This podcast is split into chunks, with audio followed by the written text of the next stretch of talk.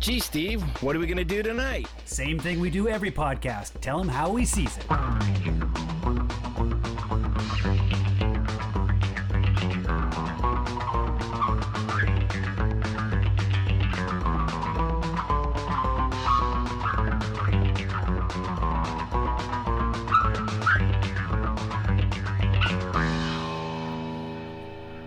Here we go. It's episode 64 of How We Sees It. This week we're tackling The Breakfast Club, the 1985 John Hughes movie uh, starring Molly Ringwald, Emilio Estevez, um, let's see, who, uh, Ally Sheedy, Anthony Michael Hall, and uh, who else did I miss? Judd Nelson. Yeah. Uh, and Paul Gleason, too. I think Paul Gleason Yeah, deserves a call Paul- out, too. He does. He he definitely does for sure. And yeah, so a small crew. I mean, there's a couple other people in there. Um, John Cal- Calypso Yep. As Couple- Carl. as Carl, the the janitor. Uh, there, there's some other people in there I want to I want to talk about later, but um, uh, just so people know, we, we had a technical difficulty. So there, if if there's it sounds like there's some jump ins that may not fit exactly like we're just talking, that's because we went back and kept some of the stuff that we had from earlier. Um, and dropped it in there. like well, you, you won't hear anything new from me because unfortunately, our first pass, uh, it, was only, it was only about 15 minutes, but none of my audio recorded. And Yeah. uh, uh, so this is kind of our episode 64.5, maybe, or Point five, yeah. Point one. We didn't get too far. Okay, Uh, but my drink will be probably be uh, edited in just because uh, I drank it all already, and so it's hard to go back and discuss it all. so uh, it, it, I will give you a quick briefing on it. It is uh, based on the Ally Sheedy character. It is called um, the Basket Case, and it is done with cereal milk and vodka, essentially.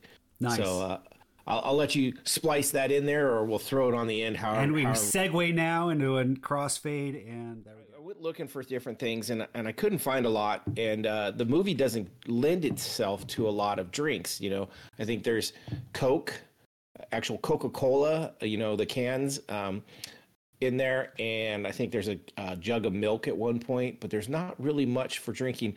Uh, Ally Sheedy does say that she drinks uh, uh, Uh, uh, vodka whenever, as much as she can. And so I did go with that a little bit. And to go with that, though, I found a drink that a guy calls the basket the basket case, right? And it's it's for Ally Sheedy. And the interesting thing about this drink, and I've never heard of this before, and I was like, and this is where it could go either really good or really bad, really fast, is it uses cereal milk. It uses cereal milk, and I did mine with Captain Crunch. So I put it in the fridge yesterday in a jar uh, with milk in it, and it just sat there until about an hour ago. I pulled it out. I can't take credit for it because uh, apparently there's a, a bar in New York that that's what they do is cereal milk and different kinds of stuff. But I, I made my own. I made Captain Crunch. They the one that they talked about was actually made with like uh, frosted flakes that they toast and he puts it in, you know, and all this. I'm like, ah, I got some Captain Crunch at home that I, I'm going to do this with. And so, and besides, she had Captain Crunch on her sandwich. So I got it in the shaker here. I'm gonna pour this out. I, I was gonna do Pixy Stix, but that's a tart flavor, and I didn't want to do that.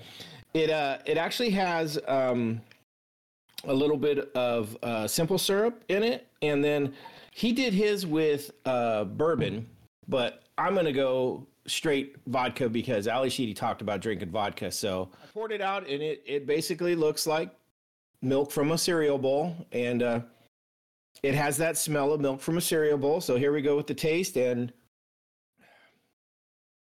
yeah, I don't taste the vodka at all, and it's it's a good uh, two ounce shot of vodka and about a four ounce of milk. So, um, yeah, if you like cereal milk, this is the good stuff because it, it actually turned out really well. Um, I, I don't know if I would do this again just because cereal milk is not something I, I I mean I crave it when I eat cereal, but I'm not a big cereal eater, and and the amount that I had to take to get to make it. Um, but as a drink, uh, this basket case works for me. I'm actually pretty pleased with it. All right, Steve, what'd you come up with? There we go. Okay. Yep, Now and we're then back. Steve- yeah, we're back. Uh, Steve's going to talk about his drink um, real quick because we we missed his on the first one. Right. So go ahead, Steve. Okay, so what I've got is uh, the the name I found online was called a frothy orange creamsicle cocktail, and this is a um, this is a, a a drink that I came up with some ingredients I wanted to see in it, and then I looked online to see if there was a drink that actually matched it. So the Nice, yeah. ingredients. So I wanted a vodka uh, spirit base, just for because that's the one spirit that's called out in the, in the movie. Yep. Um, and and then I, I got kind of a little caught up in the in the title, so, you know, which is kind of corny, but so I looked for some breakfast ingredients, and I know we had our conversation about the egg whites. Uh, Oh, right, a little yeah, while ago that you want you know you want nothing to do with, but I like I egg don't. whites. Like my whiskey sours, I'm I, I definitely need to have my egg whites. So so this has egg white and it has some orange juice. So there's your two breakfast ingredients. So here, Right. hey hey, look at that clever tie-in to the title Right. um, we're gonna we're gonna spritz it up with a little bit of uh, a little bit of club soda. Keyword Yep. club. Love. so we have our breakfast club, but then I also tried to draw in uh, the, some of the different characters. So so I added um, three cherries um, stabbed by a. One of those little sword sticks, so th- that Yeah. represents the three virgins in the in the movie, which was um, Well, we only got three confirmed virgins. You had, you had Right. Brian, Claire, Claire. and Allie. right. Um, Uh, and- we don't know about uh, um, Andrew or Andy or uh, John Bender. You never know. Like, uh, there's a lot of act in him, so we're not really sure. You know. But uh, and then, but I didn't have Andrew called out, so that is my chaser drink, which is a Coke. Uh, he's the one that goes to the vending machine, and Yep. and as you pointed out, uh, I don't know if I have that in your uh, in your comments, but about him shaking up the the the Coke Right. in, in the cutscene or in the script. I don't. Did you read a script? I well, I read um, some uh, information on like these were cut scenes uh, Yeah. from the original movie, and that was one that where the the Allie um, and Andrew scene where they go to get sodas. That um, they get five of them, and he's putting them in a sack, and the last one he shakes up and drops it in the sack, so we don't know which one's shaking up. So it could be anybody. Yeah. And you know, we get the part in the movie where they throw it, he throws it to her, she catches it. And opens it and it kind of blows up and she's drinking it off the table and everything like that. So Nice. it would have it would have played into it, but it, it's not that big a deal that it wasn't in there. I hunted a while online for a script, um, and and the only one I was finding was the actual um, shooting. The real well, one? well, the one that I don't know if it was. Uh, if they call it a shooting script, I don't think it was a shooting script because shooting scripts usually evolve. Uh, I think it was it was one that was more transcribed from the movie because every line was identical, and that's no fun. It's like Oh. I I- I know these lines. I wanted an early script, and I know that this had Multiple. you know multiple multiple scripts because uh, Yeah. a lot of the uh, a lot of the cast was saying how they got to read a bunch of different ones and kind of pick Yeah. out scenes and put it together but i did find an early shooting script and um, uh, and it's really interesting to, to read it was before claire was called claire she was called kathy right? Yeah, I, I did see that. and, and I wrote down. Let me let me give you a hint of how it was a little bit different.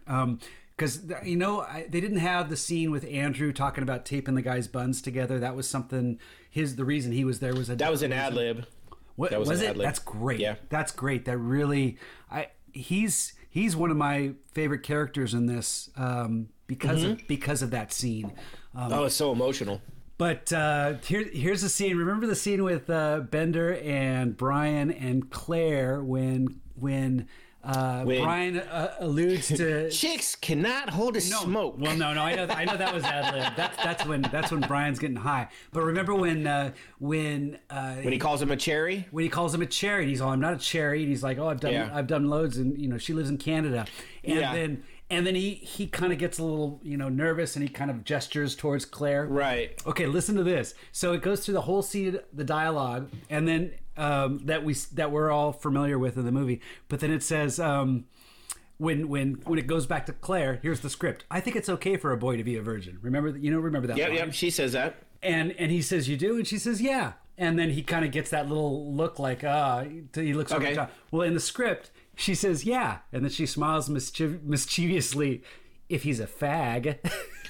Oh God! What? Exactly. I was like, oh my gosh, this isn't the Claire I know. So I, I think they played played her off a little bit more, um, kind of like you know she was a little, a little bit more brutal with some of her comments. I, I think uh, I, That's a good cut. That's a good cut. yeah, I agree. I think Molly Ringwald brought some of her own ideas to it, or maybe she and maybe it was just cut out of a later script. So God, that yeah, that's brutal. I did not know that. That so the, now that you say that, that they definitely changed some stuff, and I think the actresses uh, Molly Ringwald and Ally Sheedy definitely had some say in this movie about not I don't want to call it softening it, but making it more you know not so brutal in the in the guy range you know just just retardedness of like that you know just why why why say that line? I mean it's just it changes the character completely but there was other characters that were cut out of this and one was a gym teacher a female gym teacher who actually is supposed to come in and talk to them.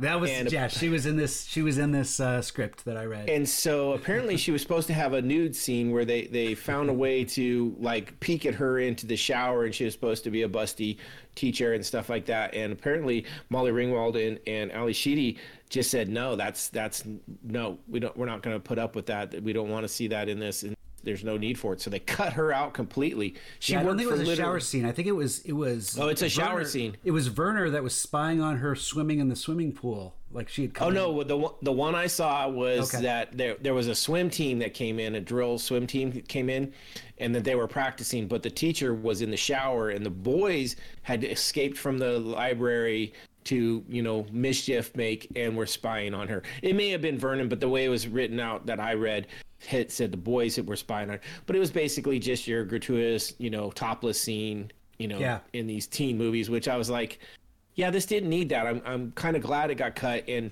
and so they gave the those extra lines to Carl, which I think worked out really well because I think it changed his character from from what it would have been without that. You know, him talking to Vernon that was supposed to be her.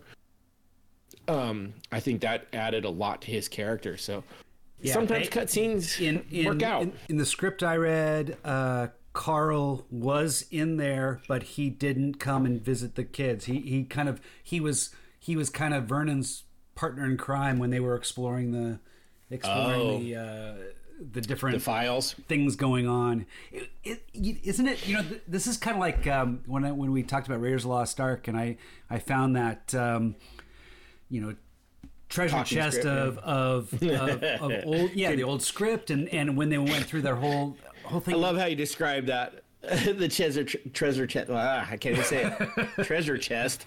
Uh, yeah, I blew that one so yes. bad. No, but that's a great description for stuff like that. That's and, and that's yeah, this you know this is a movie that I'm so familiar with, like Raiders of the Lost Ark, and uh, at the same at the same time, this last week I've been able to discover all this new stuff about it, and it really makes it it's right? just exciting to revisit something that's 36 years old and uh, and kind of get a whole new take on it. And yeah, not only is it 36 years old, but it's 36 year old and two days. It was released on uh, February 15th in 1985, which uh, when we're recording this is only two days after the 36th anniversary. Wow.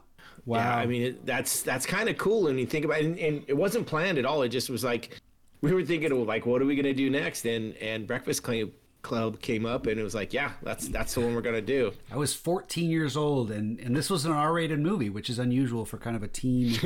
but, uh, um, and, and you know, it, was 16 candles that was pg right yes but that which is boob, weird that yes. boobs in it right it had that big boob shot when so the what what got you know. what got what got the R rating apparently was the um the drugs, right? The dubage, um, well, and well, the had... underwear shot, and yeah, okay, and all the sex talk. I think the sex talk is what does it because because they had drugs. It was actually mostly the candles. I mean, they had date rape and sixteen candles. There's there's a lot. But it's of... not really. It's not covered as much like date rape as it is. I mean, it's kind of glossed over. I know it's more the Me Too movement kind of exposed some of that stuff. And yeah, and and I you know and, until they said that I didn't even think about it. But then when I started, I was like, oh shit, yeah, you're right. I, I mean, you could look at it. I looked at it more like I took her attitude after the fact, like like she was more or less less opposed to it kind of thing you know which i would have you know but that's not here or there. I mean uh, we're going to talk more about stuff like that in this movie because it does get it gets pretty crunchy when you start thinking about it in certain ways. Yeah.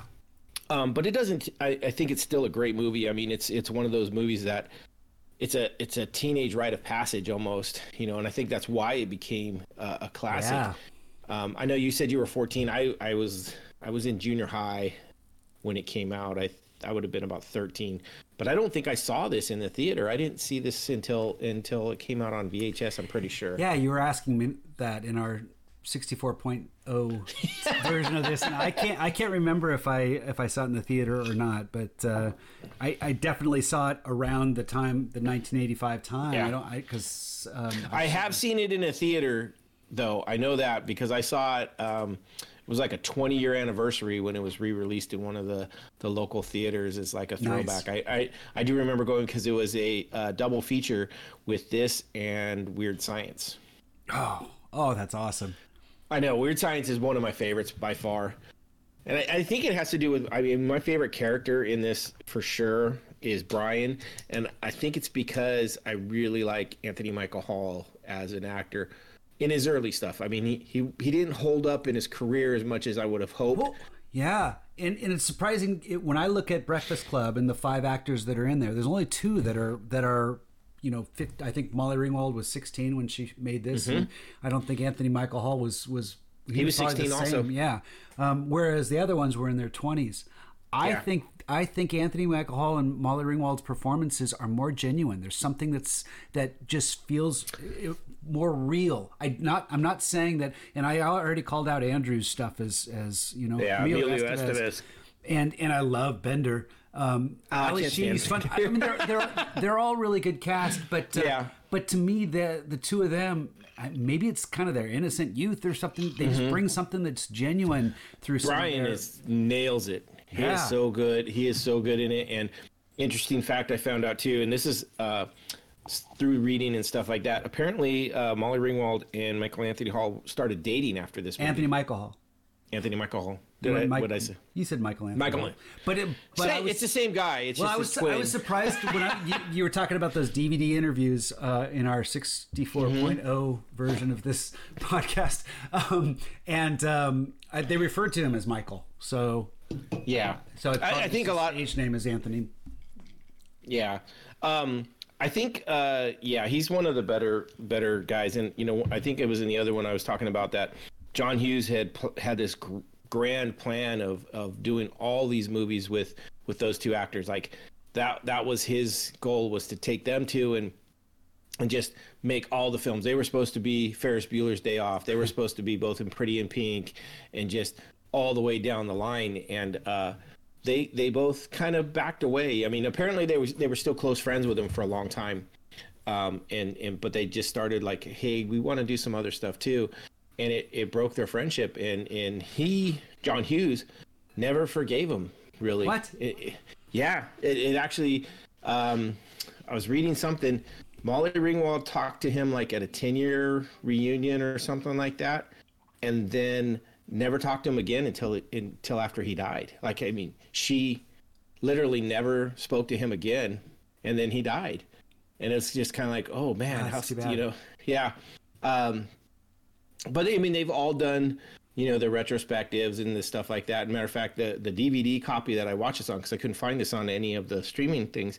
Um, I have this three set that has it in there, and they have some. This was like a twentieth anniversary kind of set. They have this interview section where it's in the special features where it's uh, Anthony Michael Hall, Ally Sheedy, and Judd Nelson um, are the three main, and then uh, some of the other cast and crew. Um, the guy that played Carl, John uh, Calypso, he's also in it. And they're just talking about the filming and, and how close they all were and just the different things and stuff like it. And it's, it's just really cool. I was bummed that, uh, you know, Molly Ringwald wasn't in or uh, Emilio Estevez. I was kind of uh, kind of bummed that they weren't in it because I would have really liked to see their take on it too. But it was just cool getting some of the inside information on the things like that. Judd Nelson had a ton to say, um, which is funny because uh, Was, was he John- wearing his glasses and had his goatee? Was that yeah okay? Okay, so I did see a lot of those interviews. I watched Yeah. on on uh, I watched On the movie on the Peacock channel, but I saw all sorts of back uh, behind the scenes footage from uh, from YouTube. that You'll yeah you'll he talked cut scenes and you'll find those interviews too. He talked a lot like you know I I think this movie meant a lot to him and I went and looked at his uh, repertoire of movies. He was not a big huge star even though you know in in the main sense of the words like this was one of his big movies realistically. There, And there so- was um, the I, I Dede, I, I can't remember her full name, but the editor. I, I was really fascinated Oh, yeah. looking at how they made the movie. They shot it chronologically, which is That is awesome. which is unusual. I love that. Yeah, that's not something that usually happens. But but you're you know they did three weeks of rehearsal and then they shot it chronologically, and the editor set up outside of the gym where they they built the whole library set in a gym. And she Right. set up outside, and she was kind of editing as she went, and would come in and talk talk the the cast through uh, like oh I need coverage of this or something like that kind of say what what they needed uh, I think it was Ally Sheedy that that said in an interview she said she was so excited because this is a pretty well-known editor she did Reds and you know she's won some Academy Awards and she was editing this one um, and she gave Ally Sheedy a she said first off because we were talking about uh, Judd Nelson he- that that he remi- that he reminded her so much of a young Al Pacino because she also did uh, Dog Day Afternoon. I think she edited it. Yeah, that. I think that's her biggest. Her biggest. And um, also, she told Ally Sheedy that you know, c- I think she just reassured Ally Sheedy that she's she sees her in the movie because I think this was early on in the first half of the movie. You hardly Oh. see Allison's. Well, she doesn't- She's more in the background. You see her, and I think, but she I- doesn't I- talk. and I think the yeah, I think the editor was trying to reassure her that she is a part of this. She's very aware of her presence, and she's making sure that they're getting coverage, um, which is which is wonderful to know that when you're making something that you can you can be a little bit more subtle and you can you can you know that that you know people are looking out for you as characters. Right. So on my rewatch of this just recently, I, I did uh, I did two and a half viewings of this in the last couple days. One of the things I picked up on, probably more than in any time I remember before, is how much her Ally Sheedy, um, Ali's character, her her physical presence with her her facial expressions and stuff said so much in this movie. And I don't know if it was just when I watched it when I was younger, I, I, I was too dumb to pick up on clues like that and stuff like that. But I remember seeing this and just, you could almost feel her talking, even though she hasn't talked. Uh, and just the the motion she makes, the the her, Yeah. the looks on her face, like I, I felt her feelings through this movie a lot more that than I remember before. the the pacing this this is one of those movies that you know some of the lines they deliver if you don't set them up right they just come across as forced or they look like like uh, after school specials you know? You know but but they they they're they're patient with it. You know when she delivers her line about her parents ignoring her they ignore me. Oh, the God, way it, yeah, right. I mean, it's such a simple line, and the way they've just slowly built it up. You, you know, it's it's almost there's something almost romantic about it too. I mean, that's this is kind of a, a little bit of the of the of the seduction of of the of Andrew Clark's character and and and her. I well, I, I wouldn't call it a seduction. I would call it I, a. I call it a seduction because I think both of the both of the character, you know, there were two relationships that this movie came out of, which is kind of ridiculous. But it's almost like the speed. Well, the speed, Right. the speed phenomenon. So in Speed, it was uh, it was Keanu Reeves and Sa- Sandra, and Bullock. Sandra And what happens at the end of it? They be they. What is she? She Yeah, but they went a- Uh, I know. I'm they were under some that- serious stress. I know, like but that's that's kind of like this. And here you got a bunch of teenagers that are finally able to kind of expose themselves. They're vulnerable. It it almost. I'm, I'm not saying these relationships were meant to be, but but I'm just saying I, I got to to the point where I kind of bought that it would happen because because okay. kids want to you know I'll open themselves up. I'm a hundred percent with you on the the um, Ali and Andrew uh, relationship. Mm-hmm. I see that one, and I see it from the get go. Like you see him watch her as she walks in. He's kind of intrigued, and the whole way through, I I look at that, and um, this is one where you know there's a lot of people who really have a problem with. Uh, they calling her a sellout at the end because she changes her hair and all this, and it's like, you know, I don't see it as that. I see it as like she she took off some armor, and maybe that's what she was underneath. And, Yeah. and I don't take it as a sellout or she changed who she was, but I could see those two being a couple. Now, my previous watching younger, the the the um, Claire and and Bender relationship, I, I kind of I don't know I, I don't know why I bought into it, but now watching it these last two times, I'm like, you know, fuck that, no way, no how, that would have never fucking happened. So I disagree, and here's why. And and I will say that that I, think these are 15 year old kids. These are 16 year old kids, and I think I, I think there's no way these relationships are going to work. They're not going to succeed, but I could see them actually happening I- because of kind of the powers you're and- playing with. So, so I- and I and I th- and I think the uh, I, I I like the idea of kind of the how how Bender and Claire um, that that's that's almost the the the satisfying thing at the end of the movie that they somehow come together and it's all about Okay, it's all about ol- getting you know you know The only way I can buy that Bender right and Claire. of, it's right in front of her dad that she's like sitting Okay. on the car as as he so like the only reason I buy that is is she's using that as a thing against her dad. I, I'll buy that. yeah Okay, but the only way I could see that her and Bender would have ever made a relationship, or she, is that he was completely full of shit and all the stuff he was talking about. Right? Yeah. Because he, he- that's the only thing, and he and he plays it off to the very end that he was never full of shit. I, I Which is another thing I have a problem with. Is is Yeah. I think he was, and I, I you know he, he's the biggest problem I have as an adult watching this, as a, almost a fifty year old person watching this is, is I hate everything about Bender, and well it's his he's the most he's the most scripted too you know he's got the most dialogue he's he's Yeah. he's kind of the most fleshed out character that comes from the script he doesn't he didn't have him, as many opportunities to probably interject a lot of uh Well, lot but of see that- ad-lib. Okay, so but that's that's an interesting thing too because Bender is one of those ones that uh, Judd Nelson got into the character 100% and apparently did not come out of character even when they weren't shooting and have continued to pick on Molly Ringwald yeah. Molly Ringwald I, I saw that in Wikipedia yeah and and Paul Gleason apparently had issues, you know, and and this is this is why John Hughes also said he will never work with with him again.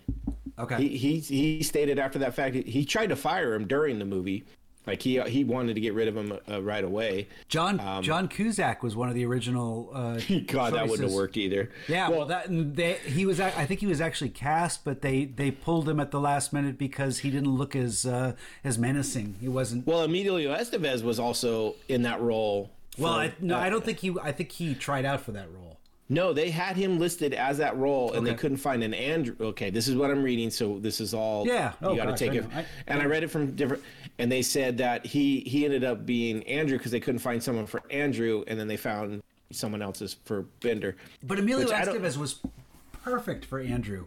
I don't know. He was.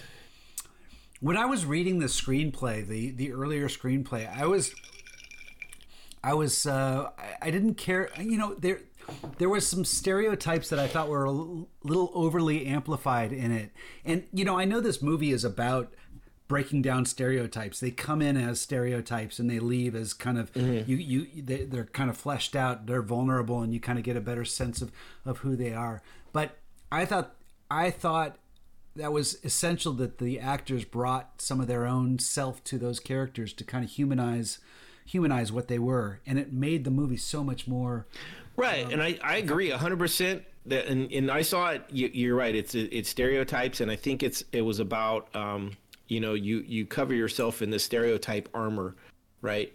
You know, Bender is is a huge example of that. He comes in and he, he's the big bully, and he pushes away every way, you know, because he's bullied, and that's just how he he he dominates everything, because that's what he sees. And you know, Andrew has his armor on, his his letterman jacket, and all that stuff. And you know, Ally Sheedy hides behind her jackets and her hoods and her hair, you know, kind of thing. And as you, and this is one of the things I I, I didn't realize until I heard someone else talking about it was, as the show goes on, they peel away armor at the Yeah. same time they kind of peel away their outer clothing. oh yeah interesting The, Sure. jackets come off. You know, they end up in a tank top and down to their their your their sh- your undershirt. Although Brian is the only one that kept on a sweatshirt the whole time, which also bugged me because it was inside out. and I I don't know what it was about that, but I saw it several times. Was like, God damn, that thing's inside out. And and it was just like, okay, did it have a logo on it that they that they couldn't show, and so they he flipped it, or did he wear it inside out on purpose? i'm sure it was, on just one- purpose but i i never noticed that I I didn't uh, see anybody write anything about it, but yeah, he has. It's a green sweatshirt, and he has it inside out because you can see like the the se- the the- seams on the shoulders and stuff like that, which you would see if it was flipped inside out, and it's got the fuzzies on the inside. It's like, God damn it. And that that is a total not to, to, to put names on, but nerd thing to do, right? and, and and it just was one of those things that and I loved it. I think if well, but I just was like, he's the only one that never really got out of that sweatshirt. You know, he took his jacket off or had to wait for Bender to kind of give him the go ahead to take his jacket off in that scene. Yeah.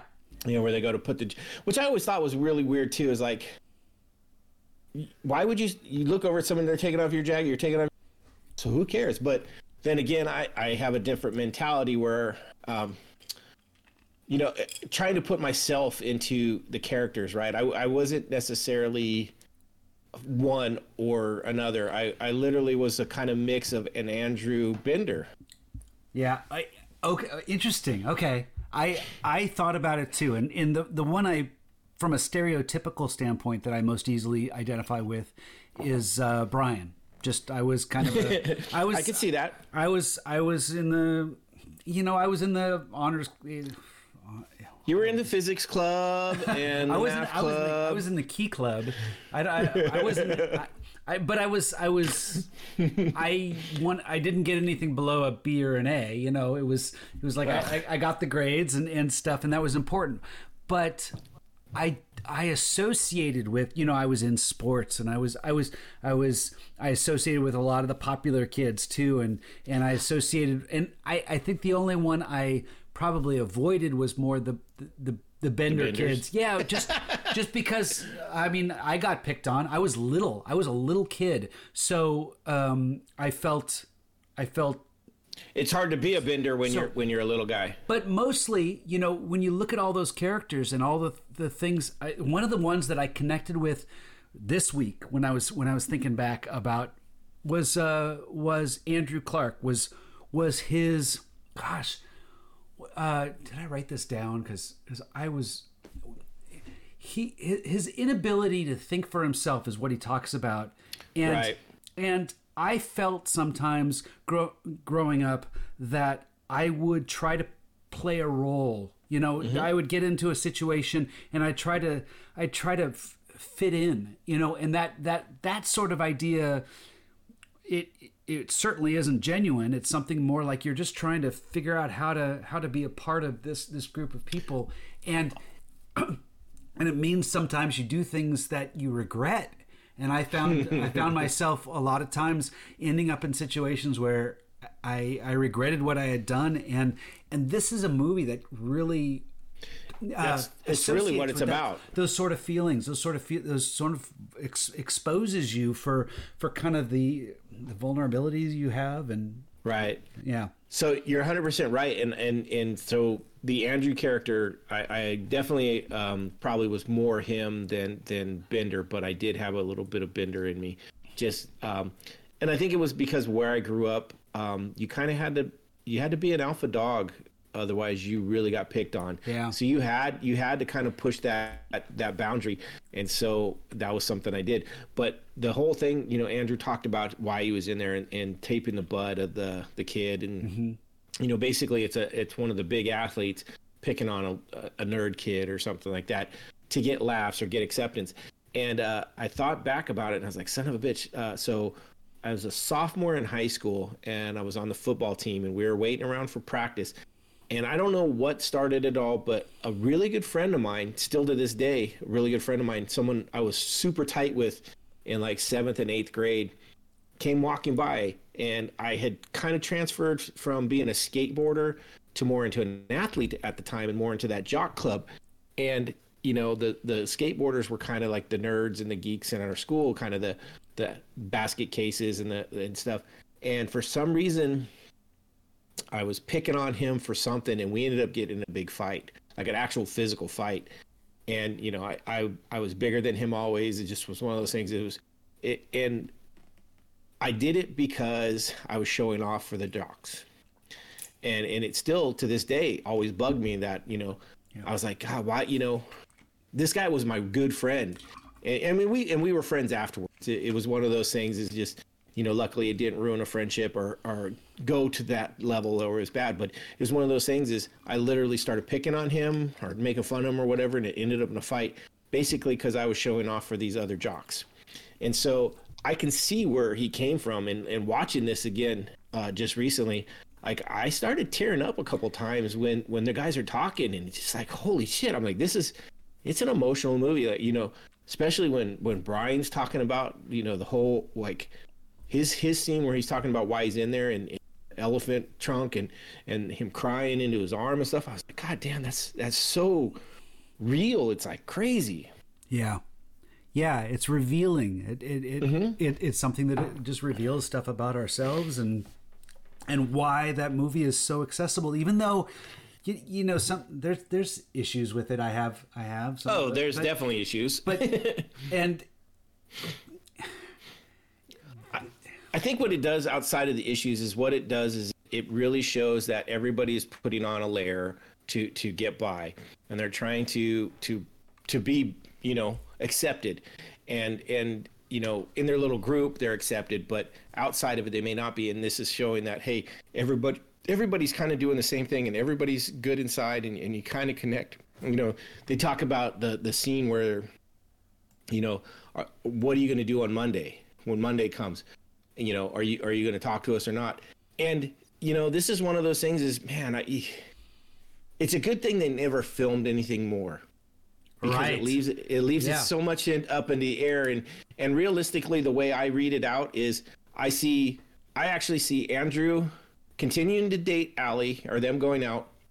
Molly Ringwald or, or Claire having nothing to do with Bender um, and and Brian uh, and and Andrew actually being friends. Yeah, I, I could totally see the production company saying, "Hey, let's make uh, Breakfast Club two the next day," and or, you know Monday, and and it would be in you know I'd want to see it, but at the same time, it takes away everything that that we get to to just kind of think about. I mean, even Molly Ringwald in that New Yorker article talks about some days she thinks that that you know everything worked out, and some di- days she thinks uh, when, Well, they- that that that didn't happen. And i think that's fair. You want to kind of i you know i don't i don't i, I think there's going to be good and bad bad days. You, you, I mean, you you would hope you would hope if if if the world is a good place and everything is in the right and and and everything is is you know the way it should be, Yeah. that they can get out of their they can get out of their armor from their clicks and and be the bigger person and and open up their friends to potentially being friends with other people, you know. But Yeah. in a real world, Yeah, most likely in a real that world. doesn't in the Yeah. in the real world that doesn't happen because it, you well, know it, it happens in these little small uh, uh, petri dishes. You know, that's kind of Right. what this is, and I think that's what made this a oh, that's a fascinating great- great study. idea- was like yeah, that. a petri dish. Been- Yeah, it should have been called the Petri Club. Well, it, it's. I, I, I sometimes I've talked to people about the difference between psychology and sociology. When you when you study, you know the the mind, it's fascinating and it's so unpredictable. When you study a group that expands beyond, you know, when it when it's like uh, groups, everything is so predictable. So sociology never. Re- I, I always thought that was boring, and yet it's a better. I when you really want to see how things are gonna gonna evolve, sociology Right. is probably a better thing to study because you do look for patterns. Psychology, though, is, everything is everything is becomes unique, and it, it's just, and that's where this this is a small enough group where there's enough unique unique things happening that it's it, you don't know what's going to happen. Yeah, I, I I really liked a lot of it, and like I said, watching it again, um, I, I I I disliked the Bender character more and more. Um, and I also called. I, I mean, probably because I could see through it easier. Like I could see through his bullshit of lilies. Like I loved, you know, he's trying to act badass, and Andrew challenges him, and he tries to do the little slap to his face, and Andrew plants him, which I had to admit was perfect form for a wrestler. He had him fucking down, and Bender was going nowhere, and he knew it. Um, I was like, that's that's exactly how that shit would go down. He he, as bad as Bender thought he was, he was going to get his ass kicked. There, there goes for for fighting knowledge is, is something that you can't overcome with just bravado. I liked how uh, Bender walked backwards before he pulled out the switchblade. It's almost like he, he- was, he was retreating. He, was like, and he and he was throwing out all his attitude and Yeah. stuff. But the whole time he's backing up because you know that He knew he didn't want to do anything. he didn't want to do anything, but but he, he can't not not face that challenge. It, and Oh yeah, and that's what it is. He had to puff up. He had to show that he's not, you know, I'd kill you. And, and so the best part of that scene though is he's, he's doing all his bragging. He stabs the knife into the chair. And he starts talking more. And Ally Sheedy comes from the side and pulls that knife out.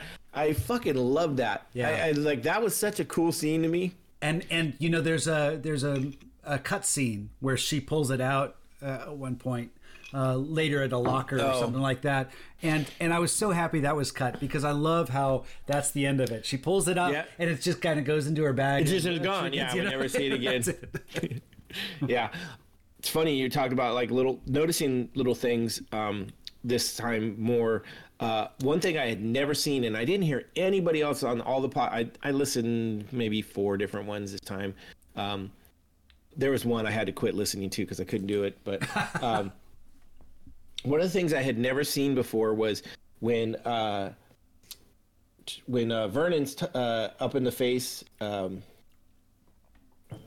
the door scene, right? Where where he's they first pull the pin and the door shuts and they're and he gets Andrew. He's like Andrew Clark, and he gets up there and he has him put the thing in front of it, and then you know he goes back to his seat and he's like, I expected more from a varsity player. And as you show as he shows the cutscene, Andrew does this little flip off behind his hand and hides it real quick. yeah I had never seen that ever before. like I just had never noticed it, but it's so subtle, and it's one of those. Yeah, that's kind of I could see that. Yeah. Um, because because Bender's actually talking, and they're talking to Bender, so you kind of pass by it, but I was just like, oh, the subtleties of little things. So I started trying to look for more of those.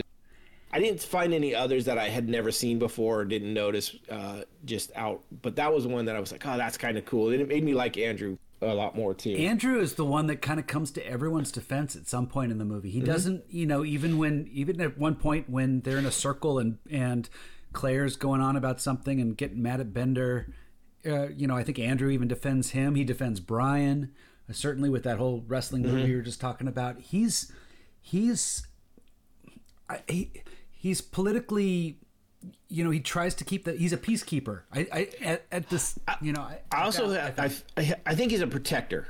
protected i like that word better yeah yeah Um, and that's and that's so I was a wrestler too, and, and it was one of those things is like, you, I don't know if it was the mentality of all wrestlers, but I know me and my friends, it was kind of that you know we we stuck up for the little guy more and more. I think the more we got further into wrestling and stuff like that, and that's I saw that in him. I saw a lot. The only thing that I disagree with him being a wrestler, well, there was two things that w- would just never have happened, but his lunch is total bullshit for someone that's in It was hilarious, though.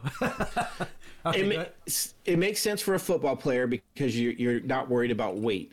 But a wrestler is worried about weight, and you're not going to put that much food into your body when you're trying to make weight and keep maintain weight. You're not burning that many calories.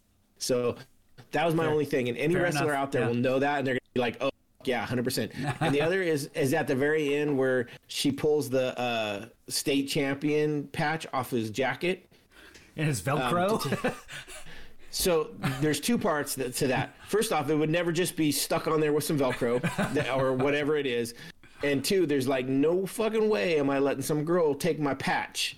Like I might let you wear my jacket, right? But there ain't no way I'm letting you just take my state champion patch because that's like state champion is one guy in your weight class every year, just one guy. I mean, that's that's some, some, some serious stuff. So those those were the only problems I had as a wrestler.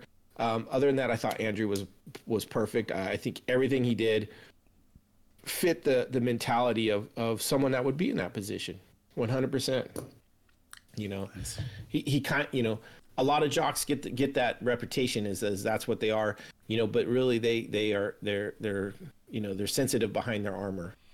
You know, and and they're protectors and they and stuff like that. So I thought it fit really well. um, Paul Gleason playing the assistant principal, Richard Vernon, um, I thought Oh, wow. brought such a. I mean, he was. He really captured that authority angst. You know that that someone who's a little high on his own authority in a in Mm-hmm. a kind of a small environment and making the most of it.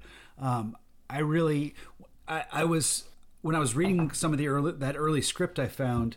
I did not. I thought the character was really lame. It was like he was he was. Um, I think he, they talked about him being overweight and and and you know, it, it, it just was very. It was almost too stereotypical. Whereas this this was more of an interesting uh, and realistic portrayal. I could, I mean, I didn't like him. You didn't like him. no. Fair.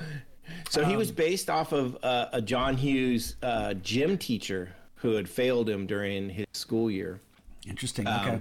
And so that's where the over. It might have been a physical description of his actual teacher. You know, and and so it's funny as they they talk about it and like 10 years after the movie came out apparently they're at a, a class reunion and that teacher's there and he talks to him and he says he's like yeah he's like yeah i didn't that teacher character I didn't like that guy. He was a jerk. Not realizing that it was actually based off of him, which I thought was hilarious finding out. But yeah, uh, I think you know you're right. Gleason brought some greatness to that character, and, and he's very believable. Um, and he he has that you know they talk about it you know uh, him and carl talking you get that I- idea of like he was he was a, a a person that thought teaching was going to be one way. To me i see him as a brian right? I see him as a brian. He was probably smart. He went and studied and stuff like that and thought he would be a teacher. Possibly thought and and this was his now he had a little bit of power and he let it go to his head kind of thing. Yeah. Like as a, as an authority figure he kind of let it go to his head and you know, and he and he has a Bender character who's just button up against him, and he's like, like no matter what I do, like this guy won't just back down. In one of the scenes, um, it's when he first goes out. Uh, it's after the scene where he gives him all the extra detention, right? And oh then, yeah, you know, that was it, so well sh- done. Yeah, yeah. And he, you know, gets the door shut. And it's like the fuck you. And then they show Gleason in this, and and he has that he comes out at first and it, and you just see his, his facial expression change from that like stern to like almost tired almost like worn down almost like almost what have i done? too. He almost feels yeah like yeah. Well that's some sort of regret like like he didn't want exactly. to play out that way. Yeah. and that's and i saw that too and i don't think i'd ever seen that before. Yeah. Um, yeah that's a good I, call. Yeah. and i was just like man it, it it almost for a second makes you feel for the guy you for uh, for, for a second when you were describing the scene and you described the "fuck you," you, you mm-hmm. did it in a very musical way, which well that that's how it happened. I know, I know, and, and it was it was my segue into calling out the fact that you know John Hughes being very well known for using music to help put movies together. I think he he oh. does a lot of he puts a lot of forethought into the music and how he wants to use music to to carry scenes and um, I and. Uh, this I mean, has not... very little music at all, and it doesn't need it. And I think that it, it has very little background sound. Well, it doesn't have a, like a. It doesn't have a, um, a theme. It doesn't have. I mean, it has. He uses. Songs. He uses one song. He uses one song in the opening and the beginning. Um, there's the song when they're running in the hallways, trying to get back. Um, there's the the after they yeah, smoke pot well, yeah, got high. No, well he uses them in little subtle ways. That's what, yeah. like that "fuck you" part, and also like when they're talking about Moye, Moye or whatever, Mole. Really, that's what I would have said too. I wouldn't have ripped up the book. I wouldn't okay. have. Done, I wouldn't have done that, but I might have said it. Yeah, but but I, I think he uses it in, in simple, subtle ways. Sometimes uh, he'll make a song popular he doesn't always use them. I mean, he uses pop songs. It's not like they're the the uh, the best songs. Well, I think I know, I, Ally Sheedy said her her proudest moment was the fact that she got to. And she made the quote from David Bowie. Well, she suggested it early yeah. on in the filming. That quote from Changes, and and uh, and and never heard anything from him, but apparently it, it yeah made a, that was made a made a made some sort of uh, it well, stuck with him, and, and he put it in the movie. So as little as music this has in it, I looked at the soundtrack. There's only like it's very few songs. It's I think it's maybe ten total songs. Yeah, but it has one of the most iconic songs. sure. Uh, right. I mean the uh, "Don't You Forget About Me" is that the title? yeah. That, it's actually title? "Don't You Forget About Me" in in parentheses. In parentheses. Oh God. Yeah. uh, right, and that was performed by Simple Minds. Yeah. That was actually supposed to originally. It was going to be done by uh, Billy Idol um, but he couldn't do it for some reason or didn't want to oh, do it. so it was written for the movie. It was or... written for the movie. Wow, Billy Idol. I could see him. See him. Yeah, but well, he actually he does he does it later. He covers it in one of his albums. Oh, great. Uh, yeah, and so I thought that was cool. But that is one of those songs. Is every time you hear it, Sure. you you think. I mean, you just you cannot now think about Breakfast Club. It's just one of those. The the two are tied forever and ever. You know, amen kind of thing. It's just that's how it is, and it is such a good song. Um, I, and Simple Minds, I, I mean, I don't know how many hits they had, but that had to be really their only real big hit. it was. yeah, I, I the- believe so. They're kind of the one hit wonder. Um, But musicians. that's, I mean, but for as far as, I mean, this song still gets played today. Oh, yeah. I mean, 36 years later, it gets played today, probably on certain stations multiple times.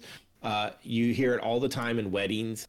You know, it's played in movies still a lot. It's it's just one of those very iconic um, songs, and and uh, it, it fits so well. And I love the fact that it, it starts the movie and ends the movie too. Uh, I think that it it was really cool. It fit kind of both ways. That's true. Yeah, it's got Bender's big, you know, finale Which scene where, he, where he So that was a pumps his that fist. was a, that was an actually an ad lib too. Apparently they they had filmed like ten different ones where he's walking off and doing different things, and and at the end, apparently the very last one he does, he does that, and everybody's like, oh, that's so perfect, and it wasn't written, it wasn't, no one even told him to do it. It was just one of those like, I'm gonna try this. yeah, and it you- worked out. You know, it's almost a moment in the movie, like it, it reminds me of that moment when Andrew, you know, is going through his um his uh dance where he starts dancing. His foot, go- his foot loose. Yeah, he was foot. Yeah, exactly. That's funny you say Footloose because when I was watching this with my wife the other night, and and after that she's all, "Did Footloose come out before or after this?" So it I think it came out before it, and must people were saying it might have been a tribute to it. But he goes into that little sound studio and he does the scream and the and the and the glass Yeah. shatters, and which is a moment that is is kind of unrealistic, but at the same time. I think it fits in the movie. It's it is fantastical, almost like that fist pump at the end, because nobody walking along is. I mean, uh, Oh uh, no, I've done that. okay, but but I've done that days walking out of work going, hell yeah, I'm out of here. but but you're almost doing it with a movie in mind when you do it. You know, To- I- Maybe. I, don't. I don't know if that's. I mean, that's. I, it was a. It was. He just got a diamond physical- It was a physical representation of what he was feeling, and they wanted to kind of Yeah. portray that on screen. And I get He that. He kissed a pretty girl And and, he got a diamond ring. I get that. That's di- kind of the same thing as as how Emilio Estevez, Andrew, kind of manifests Yeah. what he's feeling in kind of a ridiculous thing because you know Yeah. it's not going to break the glass and and No, there's going to be consequences, but it works and you can get away with those sort of fantasy moments. So I, I, I think uh, I think so. I was reading a couple things, and and uh, they say John Hughes is the only thing he regrets about the movie, like the only scene that he would redo, is that glass shattering. oh no! See, And I could I could see it working either way. Like I could see if it didn't shatter, he just went in there and did the scream. this like this I, I think Here- it. Go, go ahead. Go ahead. to me, it's like he shuts the door and he turns around and he just screams his loudest, but there's no sound. Like it would have been like that complete silence that we got from uh, the the last uh, Star Wars, right? Where like boom, nothing. to me, that would have been perfect. It was like, or or even better, like the Ace Ventura where he's opening and closing the window and oh oh. that to me would have been excellent too. Without the shatter, I think it would have had the same amount. Like just the him screaming would have just like that raw emotion. I think that would have been good. I think it's fair to have moments in the movie that aren't real. You know, it was almost like you Like know, Claire and Bender. acknowledging the fact that this is still a movie. There's you can get away with these kind of little moments of of uh, of fantasticalness. Like smoking pot for the first time and being okay in a couple hours, like Right. an hour. Yeah, yeah. I mean, it drives the script forward, and and so so I don't I, I don't think it's this is a necessarily a script that that you need to it it it has a a, a heart that's real, but It does. It it's does. not it doesn't it doesn't necessarily have You have to put your disbelief uh, glasses on a little bit. and that's okay. That I think that's oh, yeah. fine. I think that's okay. So, a uh, couple things I wanted to mention too. Is like, first off, all those kids would have had uh, detention again because of all the damage they did, right? For 100%. Well, I know I know Andrew. One of his motivations through this whole thing is he does not want to miss his next You're Sat- right. next Saturday. He's got to meet. He's got to meet. Yeah, and, so so yeah, towards the end when he starts really, you know, he, he gives up on. Oh my gosh, some of the cutscenes where he's like where they're running across as there, there's this cut scene where Vernon is getting something out of a, um, a vending machine, and they're all crossing the hallway, and Yeah. I- it was just like, there's no way. This is so. You know, I've seen that one. That must be the one that they put in the TV. It show, must be, because yeah. I've seen that. I've seen that one before. Yeah. Well, I lo- I I love. I mean, that's a great scene to begin with too. Is um, the hallway scene where they when they go to get the dubage and then they have to run. You know, from Vernon. I, I just I love the very first shot of it. They they kind of run across the hallway and then they show him running back and Ally Sheedy's just leaning against the lockers like you guys are idiots. Then there's one that just it makes me happy every And, time and I that see it. and that that's not how. I mean, you say that, and that's probably not how that would play out. That's how it plays out in the movies. And I think it's oh, fair to yeah. have. And that's where I'm. That's where I, I like those little kind of unrealistic touches that kind of are, Oh, right. are, are fun and clever that are meant for the movies and this movie is able to have a few of those and get away with it okay Yeah. go ahead sorry So so they're going through that montage, right? And and there's one scene where they kind of run out and then stop and try and go back. Well, you can see Molly Ringwald. She's the last one to come out, and they're all stopping, and she's still going forward.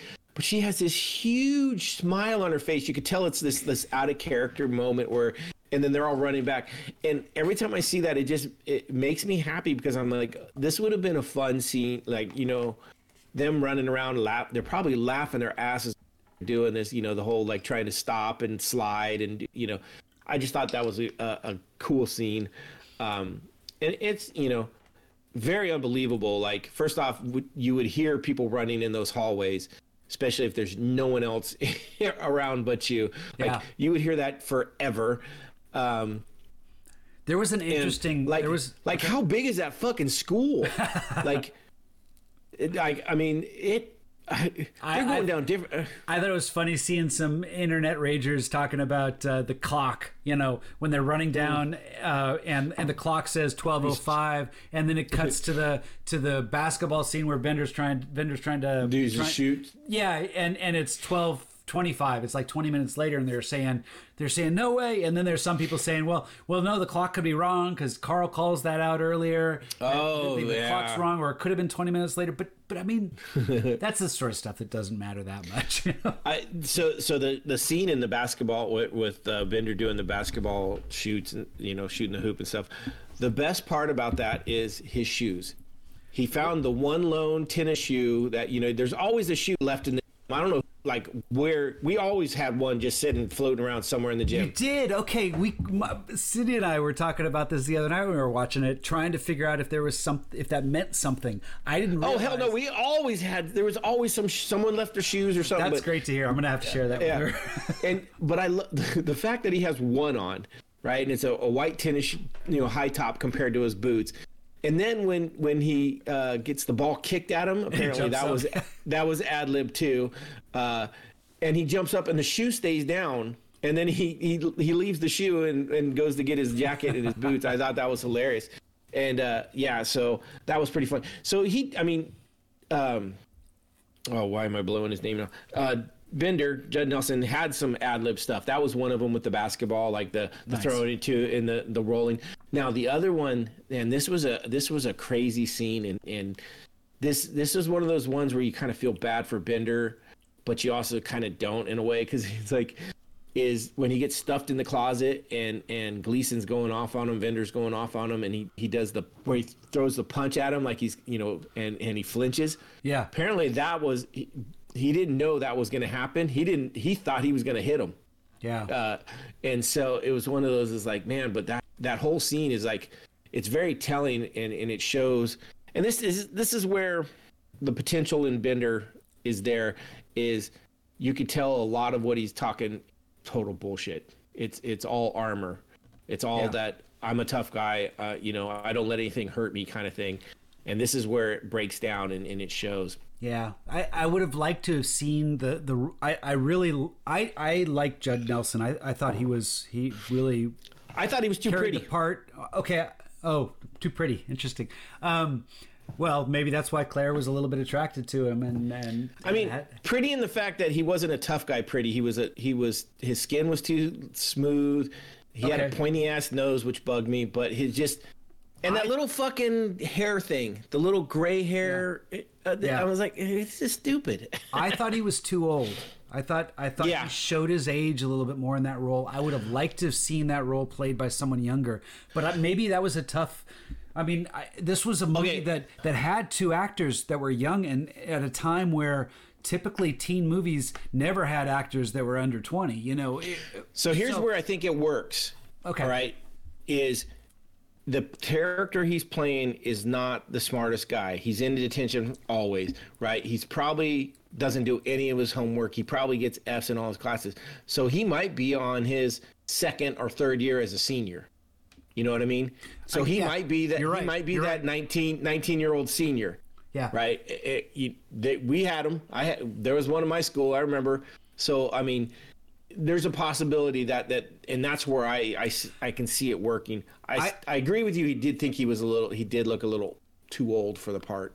I I, potentially. I think it was a role that was a little bit more overly scripted. I think I talked about this before. Yeah. But it just it just he always had dialogue that he was he was delivering and that makes the it makes the delivery a little bit less genuine and that's something where some of the the comments that you know that you know Molly Molly Ringwald and Anthony Michael Hall and and um, even Emilio Estevez, they, they were able to kind of uh, morph some of their responses Yeah. genuinely. And I think Anthony Michael Hall was called out for being really good at that, where he could he could take a line, come up with the gist of it, and then just regurgitate it in a different way that made it feel real. Um, and and he was great at ad lib. I mean, he Well- he had a, a fake ID so he could vote. I mean, that was fucking clear. That was so good. That was that was one of. I mean, like really, eh, like if someone would. that yeah, you're right. That was not in the script. I think it, in the in the script that I read, it said something like he like like it was supposed to be his year that he was born. Six, Oh. 68, you know, or something like that, you know, where I, I thought it was hilarious, but he's like, "Why do you need a fake ID so I can vote?" yeah. I thought that was I, that was I one loved his best. line when he when he talks about the exits at both ends of the. It's it's like it's it's like an inspired moment. I can contribute to this, and and he and Right. inadvertently has no idea that he's completely contributing to Yeah. the to, to the downfall of the door being closed. So someone brought that up, and I don't know if it was a critic or or just someone talking about it. But uh, his, his Michael Anthony or Anthony Michael Hall, uh, I why I don't know why I call him that all. Yeah, that's weird. Um, his performance uh, was probably one of the best, and and the fact that everything he did was believable, but his character had that innate act of where anytime something was going on, he he would have that kind of like just trying to like slowly be part of it. Like you know, they're talking about the clubs. And he's in the background. I was like, I'm in the physics club and in the math club. oh, and it, with his lisp, you know, he, like he like he Yeah. he, he fub, fubs his words a little bit. I'm in the fit, fit, fit club, Yeah. know, trying to say it. Yeah. it's brilliant. but it, you know, he does that in the whole thing, and just one of those that it just worked out great. Um, That was actually in the script, the the, the background talk where he's trying to interject. Oh, That was- okay. that was, scripted out. So Well, I think it was good for the character because it, it made sense for that character where he has enough knowledge that he would he would interrupt with with what you know advice or what knowledge he has of the situation. he wants to And be I a part of things. Yeah, Yeah. I totally get that. Yeah. Well, and you know, it's funny. Like you know, he had he had some of the best talking, and, and he really is a background character that kind of feeds into other conversations.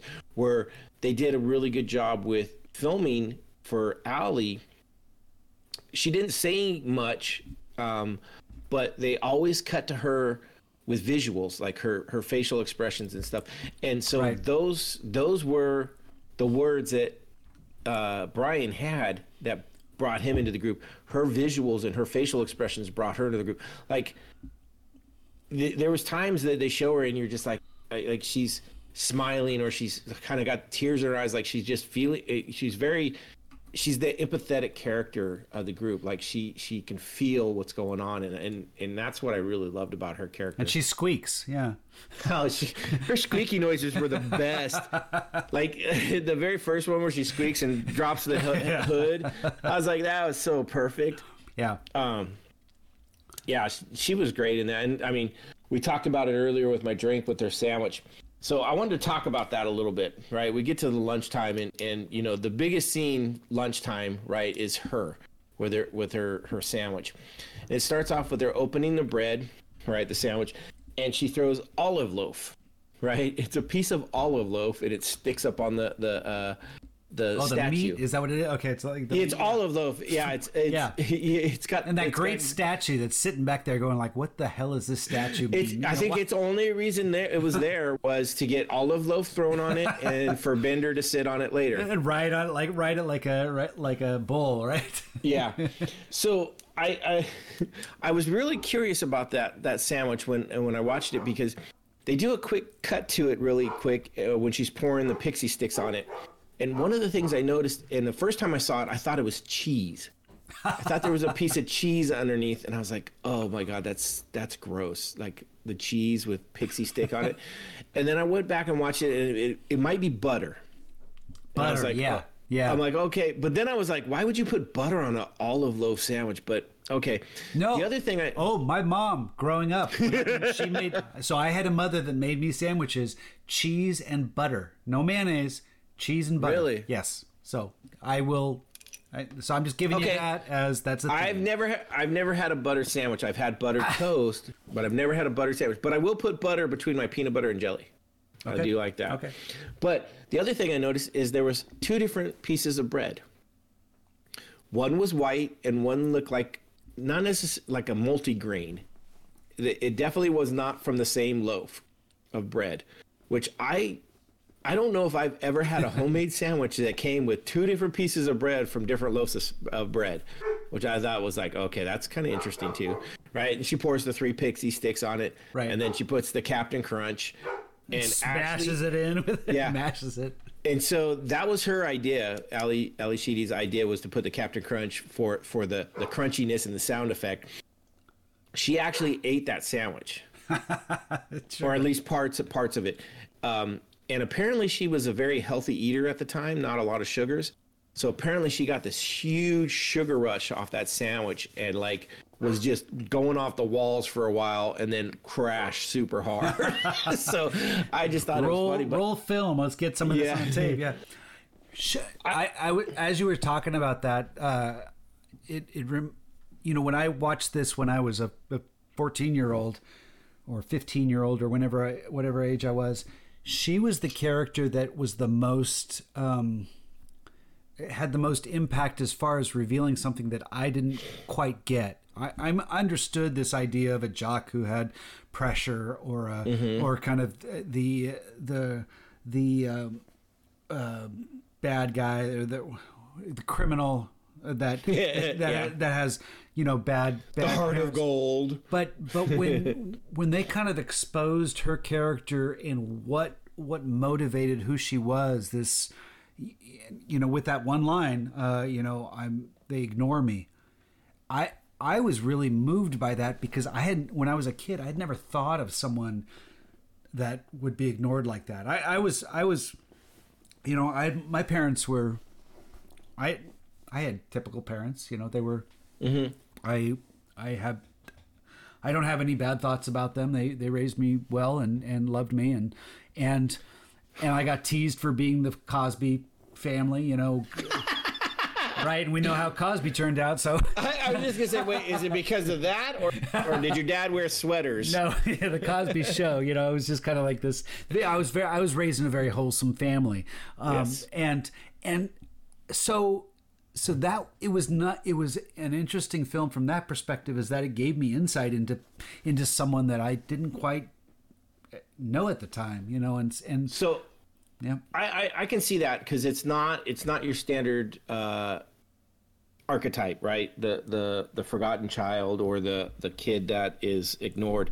So the interesting thing for me and and watching her character was is is uh, junior high for me was seventh and eighth grade.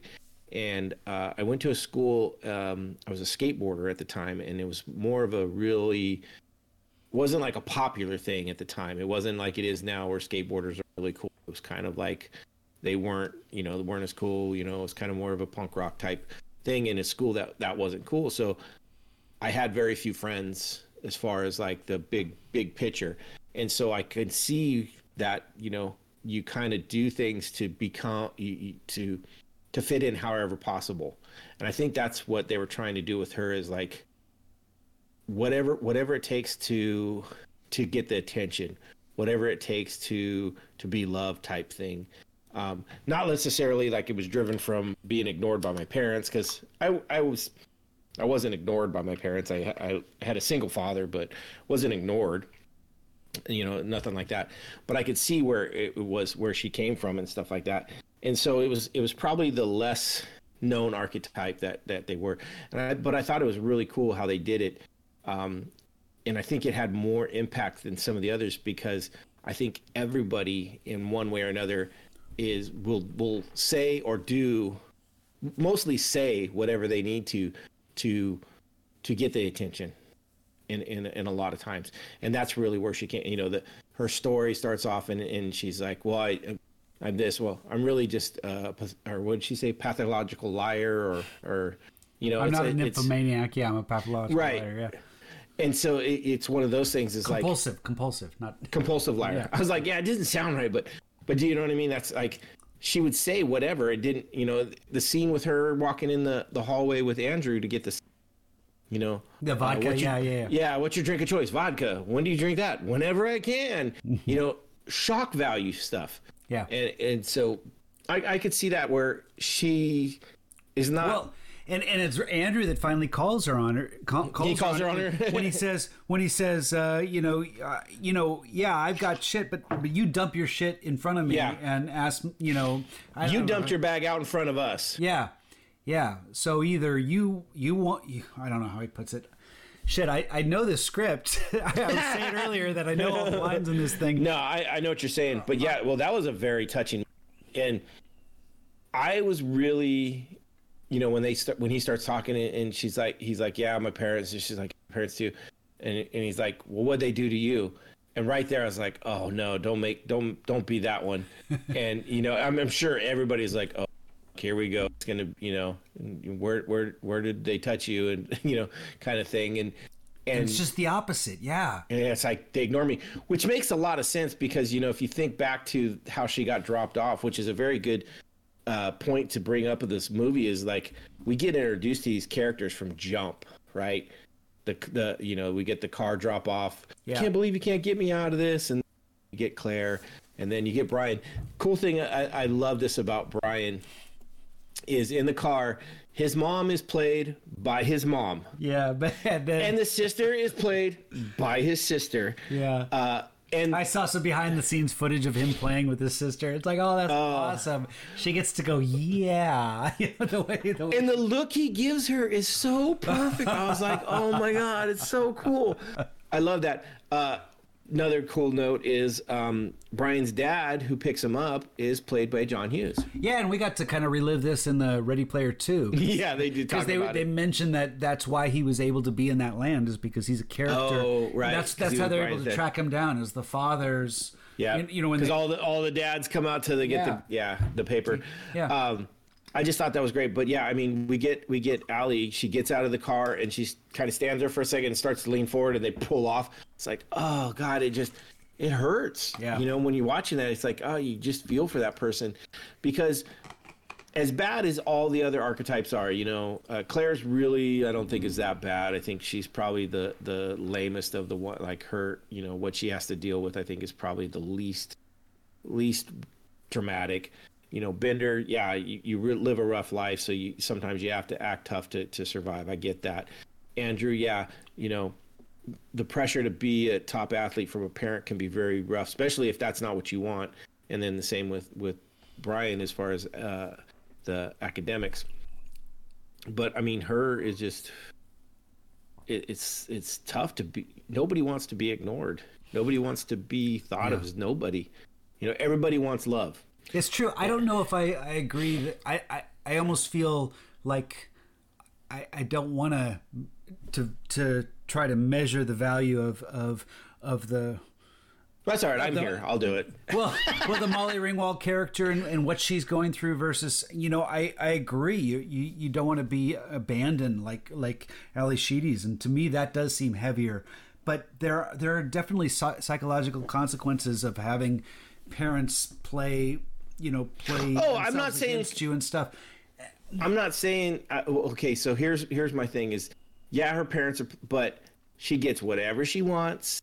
You know, when when you're on when you No, also deal when you're dealing with other stuff where it's like, yeah, life isn't life isn't easy, and I got all this other shit. Well, It's a- I mean, you could say Ally Sheedy, her character has the freedom to do whatever she wants. They don't care. She can get away with anything. And and I'm just saying that I think there's two sides that that I don't that which as as much as I sympathize or you know empathize even even I I I'm I'm I'm afraid to to try to to to weigh the difference between one versus the other and I think that that this movie there's that great scene when Brian is talking about the elevate the elephant tail doesn't turn the light on you I pulled the, the tail trunk, the trunk. the trunk. Oh yeah, right. The trunk. And and I love it when he says he talks about trigonometry. Well, You know when when they Oh, call right. when when Bender calls him on, and he, he's all without light. There'd be no without without electricity. There'd be no light. Or what did he Yeah. say? Something like that. Yeah.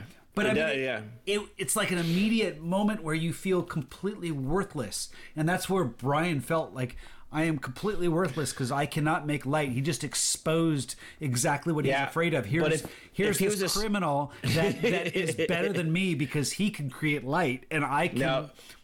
If he was smart, he would have said, "Yeah, that's why I get a candle out. Shut the fuck up." well, You know. yeah. I, I, I just think that that, that, that there's there there's different You're things that you have to think about, and you don't know each has a they- different weight. Well, and here's the other thing too: is everybody's going to look at and weigh them differently because of their background, right? We had we had very significant different backgrounds, and and so Well, we take and- different things from from them. And that's why this movie is very effective in that it strips away the stereotypes. It's like you absolutely see the stereotypes at the beginning, and they do their do a really good job through the movie of trying to strip those away and just expose kind of the humanity of each of these individuals. They still have the you know they still have typical things that come along the baggage that comes along with who they are, but um, but they're all So the have something to say and they're hurting. You know, Right. So the biggest part problem with this movie today, compared, and I don't know if it was even compared. Maybe I, it just got glossed over as much. But I mean, we look at the Bender character and his treatment of Claire in, in today's day, right? And just like Me Too movement. Yeah, are you it- going to the the New Yorker article with it? That, Well, I mean, and it's not wrong. And and uh, watching it again, I was like, just God. I mean, first off, like, okay, as as much as I was a bully, or I, I never bullied girls like that ever. I, I just that just. I shouldn't say that. But- I probably did, but but, not like that. you don't think that it's realistic how how the bullying happened? I mean, or at least Okay, at least so, from okay. someone on the other end might feel. Here's here here's my problem. Here's my thing. That bullying might have happened like that, but I don't think it would have ever made a girl attracted to the guy doing it. okay. Okay, this isn't this isn't like kindergarten where you punch the girl you like and pull her hair because you like her. This is this is much worse than that in the, on a much deeper level. What if you twist it around and say the girl was attracted to the guy beforehand, and and everything he said, um, you know, hurt, and at the same time that that pain, kind of. I, I, I don't know. I, I disagree. So I don't- I don't- think I don't- I think absolutely you could be attracted to someone that is causing that much that much pain, especially Well, if okay. you're in a home life where you have two, uh, you know, a, a, a father and mother that are, you know, kind of, I can you know, I can see and- if it was picking on her, right? But not the way he did, not the way he said things, and not the shit he did. Like there's a point where it just goes too far, and and this is where I had a problem with it, especially watching it nowadays. Like if I would have been in Andrew's shoes, I probably wouldn't have said a word. I probably would have just decked him. I, I, I that's that's how strongly I would. I felt but this like is- that this he is- went overboard. This is 49 year old Noah talk. How old are you? No, I'm saying yeah, 49. Okay. I mean, eh, there's a difference between that and and and 16 year old Noah, right? No, I mean, 16 year old Noah probably still would have punched him. Okay, but that, not- that's where no, that's where the, the the Andrew Bender meld of me is is like I was Andrew as far as I would for, but I was also the Bender that I would have like went full full on. But just the the, the con like like the whole I I could have uh, been okay with the some of the first part like you know oh are you guys dating and just but he just he, he just takes it too far. There, it just there's some problems with it that I just had, and and that's where I have a problem with them hooking up. I can see her using it in a way, but okay. But to I- say all that, I know what you agree. mean. I, I, I- well, okay. You, you just said I agree. I'm going to agree with you that I had a big problem uh, that that I thought it was almost like an ideal Hollywood ending that these these Well, and that's- and ended that's- up, and it bugged me. But it was only this week that I was trying to re kind of connect with that and say, well. You know, Why- this why happens. did it bug you? People know that that that that kids get driven to start relationships based on these sort of moments where they they come to terms with who they are, and it's like it's like that speed, like I was talking about speed, and and and that it, it just it creates these moments, and no, they're not going to last, but it makes it does. So okay, the difference in possible. speed though is they they were going through a traumatic time and trying to help each other and like you know he wasn't constantly you know hey are you a virgin or oh you know and like oh you're such a you know he wasn't picking on her that's my biggest problem is is is i don't i mean i understand that yeah the bad No. boy gets girls that was my biggest thing is like i just don't see like i can see her using it as as a um mechanism against her parents and that's the only thing Yeah, I, I get it. You know, I was watching a bunch of YouTube videos on, um, you know, you know, we. Uh, you can watch those videos where a scientist looks at looks at Iron Man. I was looking at at an, uh, a, a, pilot, a pilot looks at Sully and and uh, you know a couple of airline Oh. movies and stuff. But it would be interesting to see a psychiatrist or a psychologist look at Oh, my look God. at Breakfast Club and try to to talk. That's a these brilliant idea. well, these characters because because it. I would to the- watch that. well, it gets to the heart of what you're saying is that it, it is it is it fair to think that this this character would would follow this path, this arc, this this developmental arc in within a 24 hour period or less. So- Um, like like Claire does, she kind of li- falls for the criminal or the the Yeah. whatever you want to call him. I listened to, like I said, four or five different podcasts, and, and several of them had female characters on it, and not one of them thought that Claire would have ever ended up with Bender or, or anything like that. Now, I do, I will say that watching it, there is the the the acting and the way the movie was filmed. You could see her kind of falling for him the whole time, and it really starts with the the Monet uh, when he says it. yes, uh, yeah, exactly. she gets that smile on her face and stuff. Uh, you can see there's a lot of little things, but it's just one of those things. It's like I would have I would have been okay with it if if it, if it would have tapered down. But I mean, we get to the final the final big scene where they're all sitting in the circle, and he fucking attacks her again. Right. For for and it's like like if he wouldn't have done that, I'd have been like, okay. I can see the attack through up through lunch, and then all of a sudden it turns into like, oh, maybe I'm kind of doing this wrong, and it changes. But when you attack her right at the end, and you still fucking kiss her like 20 minutes later, bullshit. Well, r- you know, I was talking about the earlier script that had the line where where Claire uh, says, "Yeah, it's okay to be a, for a boy to be a virgin if he's a Yeah, fag." oh god, That character obviously was was scripted a little different, and true. and maybe that one made more sense to end up with Bender, and it was That she was kind of a bad girl to begin with. Yeah. wanted to be a bad girl. Yeah, and and you know, I know Molly Ringwald and some of these actors brought a lot of who they were and their own insight into characters to try. And you know, I think Molly Ringwald even struggled to with the character because she, she you know she was She playing didn't like the- sushi. well, well, she didn't know. I, I, I know she was supposed to be the hot, popular girl, and and I've seen some interviews where she said, you know, that she doesn't know if she's considered that pretty. She's kind of more of a Oh hell no, dude! She was the bomb. No, I, th- I, I, I, I agree with with your assessment. I think I think uh, I, I and I don't think that's a prerequisite to being popular. Regardless, No. popular has nothing to do with. It helps. Attract, yeah, it helps. But uh, but I mean, I was looking back on my high school years and some of the popular girls, and some, but they, they all kind of had possessed something that was beyond beauty. It was it, I mean, there was beauty, but yeah, it was it was it was- Confidence. yeah, there was a confidence in something, and that Money was what helps she had to bring to the yeah, and money, which yeah. Um, but she obviously brought something uh, unique Yeah. that who she was to that role, which may not have lined up with the with the relationship. Yeah, I, I agree. And then, so I wanted to talk to, uh, um, you know, there was, we have the problem with Bender and, and her, or I have the problem with Bender. And then, so a lot of the other uh, podcasts I listened to and just some of the stuff I read, they had a problem with Ally Sheedy's character at the end having the makeover and called it, you know, she was selling out and stuff like that. And, you know, I, I can see where they're coming from that, yeah, she changed up her look. But I also thought more like, okay, if if I was looking at it from the Andrew aspect, I don't see her as changing. I, I see her as is taking off masks that she has to hide herself. Right? You know, she she she wears the big jacket and she hides under the hood. She keeps her face covered.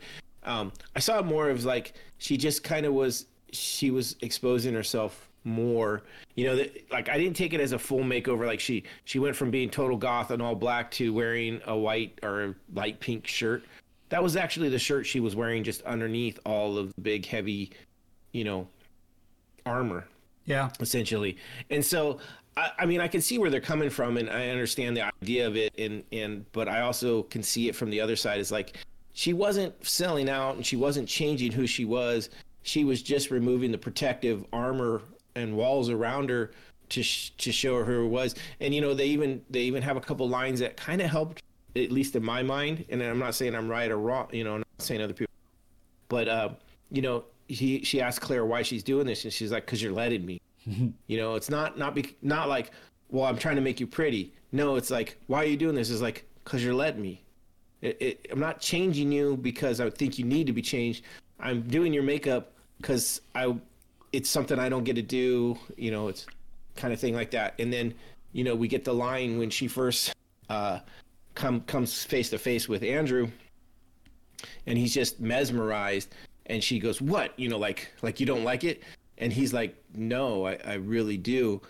And it's but it's not like not like oh my god I didn't like it before. It's almost like like I can almost like see you. Yeah, I can see you a little clearer I. I saw it more as like not as I can see clearly, almost like you you did that to impress me when you didn't need to, meaning he could see the feeling coming back. Yeah. You know what I mean? And that's kind of how I saw it. And like I said, everybody sees things differently because they, they look at things through their own their own vision and their own ideals they grew up. And if if I would have had a girl do something to change to to potentially make me notice her more, meaning that she cared if I noticed her, I would pick up on that more and be like, oh, she wants me to notice her, so I would feel more, uh, you know, into that kind of thing. And that's how I took it, more or less. So. I think it's fair for the movie in in the sense that it that it's a movie. It can get away with kind of accelerating some of these things. Yeah. Um, I do agree with some people who say that it's a little far fetched the acceleration of, of all these all these things. But but you don't get that in movies, you know. Right. You have to put, yeah. Yeah, and this was such a unique movie that decided to compress this all into like one nine-hour uh, period of time. and and if you're gonna if you're gonna tell a story, you've got to kind of push those boundaries a little bit, like they did in this. So so I I I kind of see both sides. I agree that it's it's a little it's it pushes the boundaries to er, of reality a little bit, but at the same time, eventually I can see a a character arc getting there, and they just kind Yeah. of compressed it a little bit. Yeah, it, they did. I, I, agree with that 100%. Like, yeah, they had to accelerate it. Now, I mean, and then we get to the the the last uh, kind of couple that doesn't happen, or that does happen. That's kind of I look at as a couple is is Brian and his essay. Oh, because he kisses the essay as, the other couples are kissing each other, and I I just thought it was funny. It's like, yeah, it's, it kind of sucks. And I, I I saw that it was originally supposed to be three guys and three girls in, in the episode, and I don't know. oh, you're kidding, movie. really? Yeah, no, I read that somewhere, and I think that was from one of the early. Okay, before you get to that, what do you think that sixth character would have been?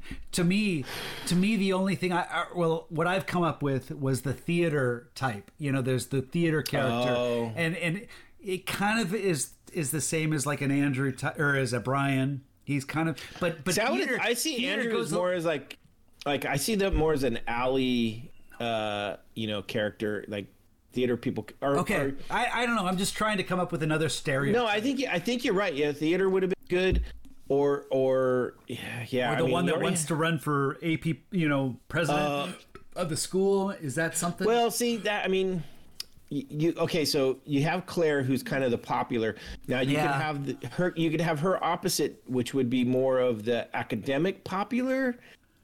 I mean, there's a, there's a lot of different things that they kind of combined a little bit into Claire did, and yeah, you they did a good job with the five stereotypes, but but I'm just looking for more, and I'm sure I could Yeah. have up some some ideas. Yeah, I don't know, but different it, yeah, stereotypes would have been, but it could. Yeah, there could have been. theater some- I was, what I remember from from from high school, and and I almost auditioned for a play just because I wanted to get involved in.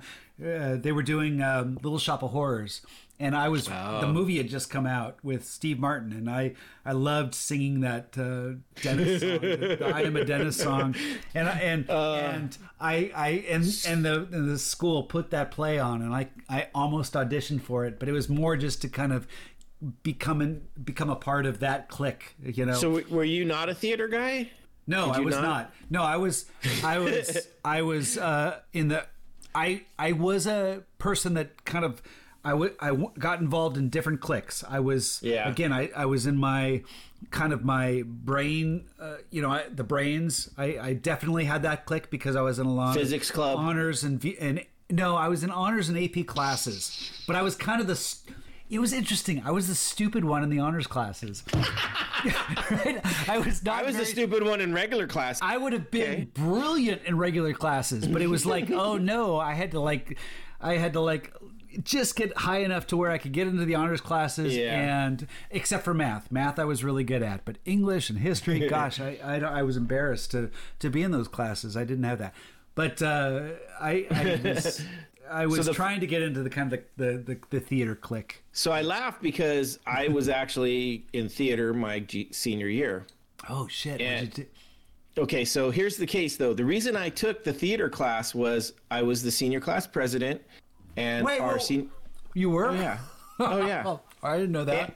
Oh yeah. That's the clique I was in. I was I was And- in the and- popular jocks, and so our you senior class. Is that Yeah, at a school that was not very white. Um, yeah, we were a minority, uh, and then so um, I was senior class president. Our senior class advisor was our drama teacher. So uh, I took drama uh, as a sixth period class. I can't remember. It was it was mostly seniors and juniors, and it was mostly. I figured it was an easy grade. It was something that you know. Uh, so I ended up doing drama, and it was one of the class for me because I was not good at letting the emotional side of me show.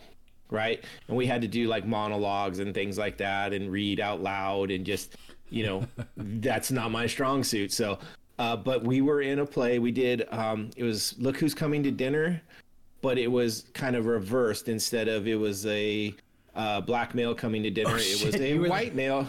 And you were the They had to make a part for me because there was only one white male in the whole play. So I got to become the shopkeeper. oh, you weren't the white male that came home to. Oh hell no. Okay. I no, no. know. Okay. not only not so here's the funny part of it. Uh, not only was I I was really good backstage. I was I was great at doing lighting and all that stuff. Um, I was not great at acting and stuff like that. And when we we had to do the singing uh, auditions, they literally said, "Can I lip sync?" They're like, Noah, can can you lip sync? And I'm like, yes, I can. And okay, well, if you're on stage and there's a song, we're gonna have you let it be, because yeah. But yeah, so my senior year, I was I was in play and and it was it was fun, but it was more it was more of a clique thing and hanging out with a lot of other seniors, some juniors, and it was it was it is what it is. But yeah, just funny that you wanted to be the the theater guy.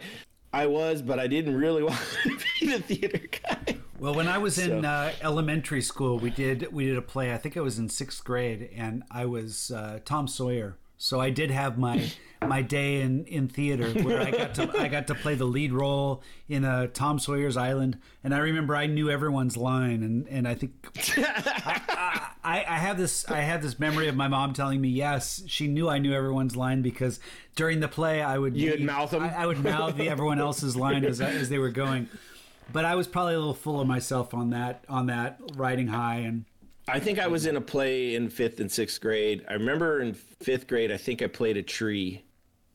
Um, and then in sixth grade, I think I was a rock. You played inanimate objects. That's awesome. Yeah. Someone had to do it. I think I had to lip sync those ones too. I'm not sure, but it, it's possible. Um, Oh, personification of inanimate objects. Man, you had to reach to to Yeah. lip sync for. And I, I was really good as a rock, though. I, I, I think I played that one off really good. Um, one of the other the, the cool back to the movie. yeah, we uh, were one talking about the six the six characters too, and I Yeah, so we read about the sixth character and stuff. One of the other things I thought, um, it, it just one of the scenes in this is is after they all start to get high, they start the kind of dance montage. And uh, there's a couple cool things I read about this. First off, it was only supposed to be Molly Ringwald's character that danced in the beginning, and apparently she was so nervous and, and um, just couldn't do it that they decided all of them were going to dance. And so that was uh, one of the things, and I think it worked perfect. I, I, I love the fact. I mean, I love the the um, oh god, footloose uh, interpretation by Andrew. Um, I love the three guys going across the banister and the kind Yeah. of walk. So I was thinking about that. Uh, one of the things, and, and because this was shot, shot chronologically, if you watch, um, you can see that uh, Brian uh, Anthony Michael my, my, Anthony Michael Hall. you got it. Yeah. I'm now I'm checking my. Um, had a growth spurt during the filming, and when he started out, he was shorter than uh, um, what's his bucket, Bender, uh, Nelson, Judd Nelson, and at the end, he's taller than him. Oh my And- gosh. so it's funny, like when they do that banister, you can definitely tell he's taller than him. And Oh, I'm like have to go back and watch that because I remember seeing Weird Science, and I, I was a big Anthony Michael Hall fan, and I think it was because of Breakfast Club. Because I, I don't know if I had seen Sixteen Candles when I saw Breakfast Club, Mm-hmm. but you, you watch both of those. He's he's he's great because he's a character actor. He doesn't.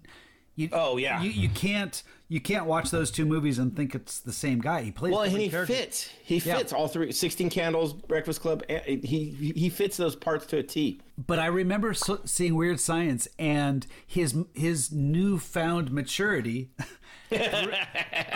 threw me off a little bit. He, he was no longer kind of the kid I could relate to because I was a little kid, and I think that's how I Oh. could relate to him with with uh, Breakfast Club or something. I, I and you know. I, I got I got kind of a growth spurt. I think it was when I was 17, when I was in uh, my senior year. I finally I had mine in eighth grade. well, I was I was the shortest kid in school until uh, I was a until I was a junior in high school, I think, and then I finally kind of had a spurt that that caught me up. I, I I mean I've never been a tall person, but I I but there was one guy that I that I knew that was just a little bit taller than me that we hung out because we were both the short kids, and I remember seeing him like five or.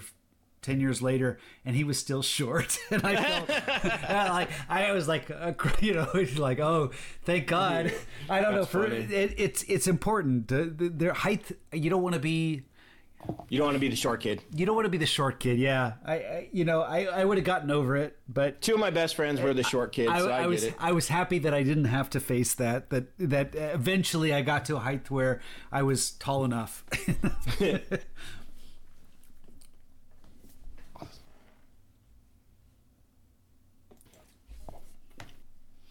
So I mean, after after the dance scene, another another really cool part was the, um, where they where they did the kind of um, it's almost the last kind of of them together montage uh, where they're sitting around, kind of finally breaking the ice, and you know, this is where we get the Andrew talking about why he was there, and Brian talking about why he was there, and then we get the the interaction between Ally and and Claire. You know, uh, the whole you know where she talks about having sex with her therapist, which I I'm not sure if that was all ad libbed or not. If it was, it's brilliant because it was it was great. You know how she talks. You know she goes on and she's the best thing was is like she goes, well, technically, is it's not rape because I'm paying him this. the the whole I- thing is hilarious. I, I read this. I read the early script, and it was in the early script, so it wasn't. It wasn't ad lib. Okay. I'm, but I'm, I'm sure some of the delivery was ad lib. The only thing Oh, it that- was, it was it was the, in the script that I saw. Um, Andrew uh, Emilio Estevez, all his revelation that was completely um, missing. So oh okay. if if now I do know that there were multiple scripts, so it's possible that that was in another script. Oh, it might have been a different. But if it one. was if it was ad lib, that was brilliant. But um, Yeah. Well, I like I like the one about with Ally and, and Claire and when she's going back and forth and then it, it turns into the the talk like, well, are you a virgin again? You know, and Mm-hmm. it's like, you know, because then it's that double edged sword is if you if you are you're a prude and if you're not you're you know a slut. it was really well laid out. You're either you're either a tease or a prude or a yeah. or well, a tease was the last one. You're either a what were the three things? I thought it was either a prude or a slut. or a slut or a tease if if you don't want to say you know and that, Gotcha. That means you're a tease. Yeah, I- those I, to me it was a triple-edged sword and i thought it was so well portrayed because everyone when you're that age and you know like i haven't had sex I, you know i Right. at that age i hadn't had sex and so it was not a question i wanted anyone to ask me because once you ask you're kind of caught up in that dilemma of what do you say do you say nothing do you say do you do you do you make it up so Yeah, I remember. I remember some of that, and I don't. It wasn't high school, but it was more junior high, and I, I remember very uh, big deal. And you know, I don't know if it was just because where I was or whatever, but yeah, I remember. Yeah, I probably made up it. You know, once or twice different stories about it because yeah, it was like, you, you know, especially as a guy, you, you if you have it, you're kind of like, oh, what's wrong with you? You can't get a girl.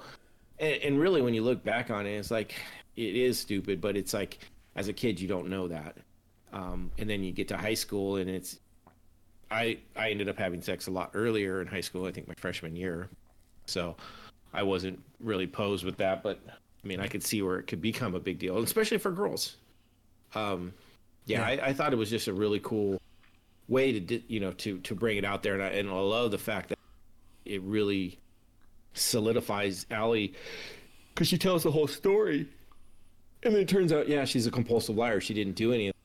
Claire gets mad because she tricked her and stuff, and yeah and I can't remember if that's when ben, Bender had a great line of like, "Are you physically frigid, or is that a, a or are you mental, or is that a state, or something?" I, I can't. I was trying to find the quote, but it was just one of those like it's a great line.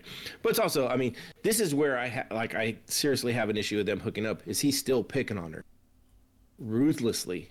And it's like I just don't. I mean, I maybe Well, there's girls. I, I wonder. that- I wonder if there's characters like that that would say the only way I'm going to get over this or I'm going to get the upper hand is if I take the aggressive.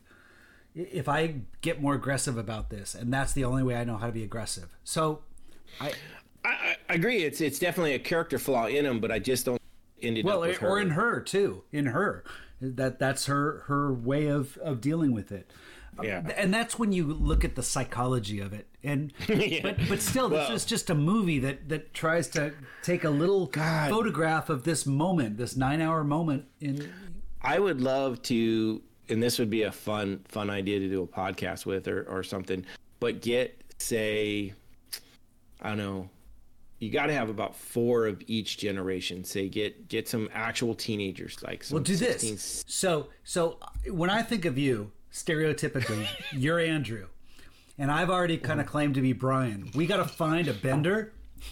we gotta, we gotta find a, a basket case Allison, and we gotta, and we gotta find a uh, a, a, a popular uh, rich rich uh, Claire, and do a podcast and and and just kind of reflect. I, I don't know. I, I I agree with you. That'd be cool too. But no, what I was thinking, just how the just the generations would see it differently. So like they're saying, right. get like Yeah. get a group of like, and and the reason it, you got to have at least one boy and one girl. So get get a the the early teen, mid teens like 15 to 18 get some mid 20s some mid 30s and then us and and all and and just see uh, Yeah. what we see differently because i think you know the generational difference will will play a lot into it. I mean i know i see bender differently now as i do as an adult an older adult and a father as as i did before. Um Did you watch I- this uh, movie with your kids?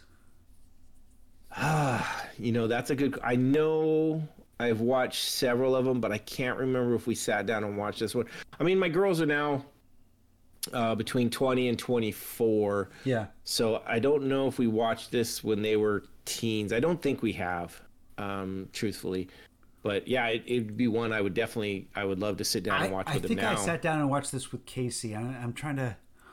Um, it she's and and and she's one I watched movies with, and she's typically very quiet when I watch them, and and then we'll you know later we'll talk about them, and and uh, you know she gets uncomfortable watching scenes that that are a little bit risque with with with her dad, you know.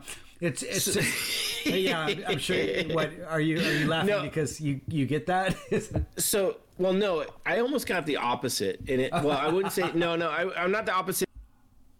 So there's this thing with me and Sierra. Depending on what we're watching, if if one person's sitting watching, person walks in, ninety percent of the time, a sex scene is going to come up. gotcha. It doesn't matter what it is. Like I, I, I was watching show it was, but it's like there's literally like one sex scene in the entire series of like you know 13 shows. Sierra walks in during that one at time, and it's just like, oh, okay, and it, it just happens all the time, and it's just it's something, something we know and we laugh about time now, but it's just the first couple times it's very awkward, and I know sitting like, or I'll be watching something, and, and you know, the two of the girls will be on the couch, and something comes on, and it's like nobody wants to look, you know, very quiet. so it, it's a very interesting Yeah. thing, but yeah, I, I I think this would be fun to. I I mean, if you've already seen it with Casey, it may not be as cool, but may, maybe it might be worth a rewatch with I don't the think I've girls. seen it and with my son though. I don't know if he's seen it or not. I, I can talk to him. that'd be fun to have like a viewing. You know, maybe Uh-huh. we have to maybe we have to wait till you know the COVID restrictions are are released and and we can you know have Yeah. friends uh, in the same house. But that would be fun to do. Uh, I would also love to see like 16 Candles um, in that same aspect. I think that would be another good one because it's a it's another one that's it's not as deep. You brought up Weird Science, which is which is I- Such a good movie. Yeah. Well, um, uh, Cindy is my wife has told me about a, sto- a story where where she and her mom were out when she was a kid, and and they they came home to the house and her brother and her dad were recreating the scene where they were creating they were they, they had bras on their head you know and they were they were creating it and it's like Oh. science you know i don't know they were geeking out over something but but, but Oh she's my God, that's that. so And, uh, awesome. yeah i could totally i it's just it that's the joy of that movie it's so ridiculous and so Yeah. such a beautiful fantasy of every every teen Well, I, I mean, there's there's every all teen those. boy that just wants to get their hands on I well. I remember watching. I remember watching Fast Times at Ridgemont. My dad, yeah um, and definitely it was like, oh, crazy! This is ridiculous. Like, what the hell? And so yeah, I can, I can totally get that. So that would be Uh, fun. Weird, Weird Science. One of the, my favorite scenes is that after they've created this supermodel and they can do whatever they want, and they want to shower with her, and they're both standing in the corner of the shower with their underwear on, you know, you know, as she's chatting with them, and they just like Yeah. don't know what to do with themselves. It was it was brilliant. It was like that's so that's exactly what would happen. Nobody, you know, you know, you've created something godlike, and and this Well, I is the don't- I best you remember can what the- do. yeah, I don't remember what their ages were supposed to be, but yeah, I could see a 14, 15 year old being that. Once I hit 16, yeah, it would be a total different story. But well, I don't know. that, that's just me. so I'm not gonna say I bought a Commodore 64 and some bras thinking any different, but So, um, if anyone's watching, uh, listening, listening, uh, still. check out, uh, go to YouTube and look up the scene on uh, in um, go Breakfast Club Carl. There's there's a scene on YouTube. It's Ah, we didn't even talk about Carl. well, well, Carl has this just kind of the, these these few moments where where he talks real to the kids, but but there is an extended scene. That scene where he comes out is actually like a five minute scene that was shot, and oh, when he first comes in and talks where he to first Brian. comes in, where you know it's about a minute in the movie, but it's actually it's extended where he takes each child, each kid there, each child, each Yeah, they're children. Yeah, yeah, yeah. That was one thing that I, I remember Brian uh, calls. He called himself a child. He called himself, yeah, the children, and I didn't like. I, I thought that was a little out of place for him. It was a little too too forced. But anyway, Carl has this uh, cut scene where he uh, takes each one of them and says, "In ten years, this is how I sees you." And he talks about Oh. John Bender being like, uh, you know, overdosed on drugs. Uh, you know, he he he has this really long monologue that that goes on, and it's it's interesting, and I I, I think it was better the way they did it in the movie. They kept him a little bit more mysterious. Yeah. Um, I, I kind of was annoyed at some of the stuff he was saying, but uh, but, it, but it's interesting because because this movie from a from an audience standpoint when you start out that's kind of how you see these people you see the stereotypical person you you kind of Yeah. Get you you you say Well, you see it "Oh, with your 10 years in the future too." yeah this makes sense all these things are going to happen but um but by the end hopefully and I I think it's just because you've you've been able to listen to some of the characters, you're, you're a little bit more in touch that they're all just kind of about the same. They've they've got a lot of the same sort of struggles and just different things going on in their lives that have made them different.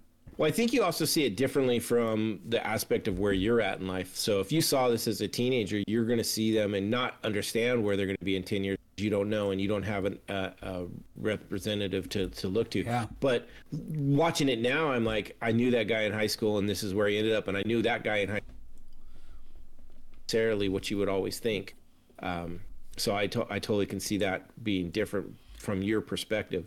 You you talked about in the uh, earlier podcast, or maybe at the beginning of the, this podcast, about crit- critics you had li- you had read some critics. Um, Oh, God, yeah. And I was really, I was just recently reading some of the critic critics and what they were saying, and the negative ones, the ones that were talking negative about it, I got really upset with listening to some of the things I they were too. saying. And I and that that emotional reaction and how how it affected me kind of kind of shows you know what this movie does to someone that's that's you know you, you make it personal and then you hear someone talk talk crap about it and you just think Yeah. they're the they're, they they have no idea what what this is about. And uh, that's that's that's kind of the emotional draw of a movie like this. It can get under Oh, it your, it can get under your skin and just make you want own it it's like it, it is a part of who you are Yeah. they, they And- know who they, they they represent characters that that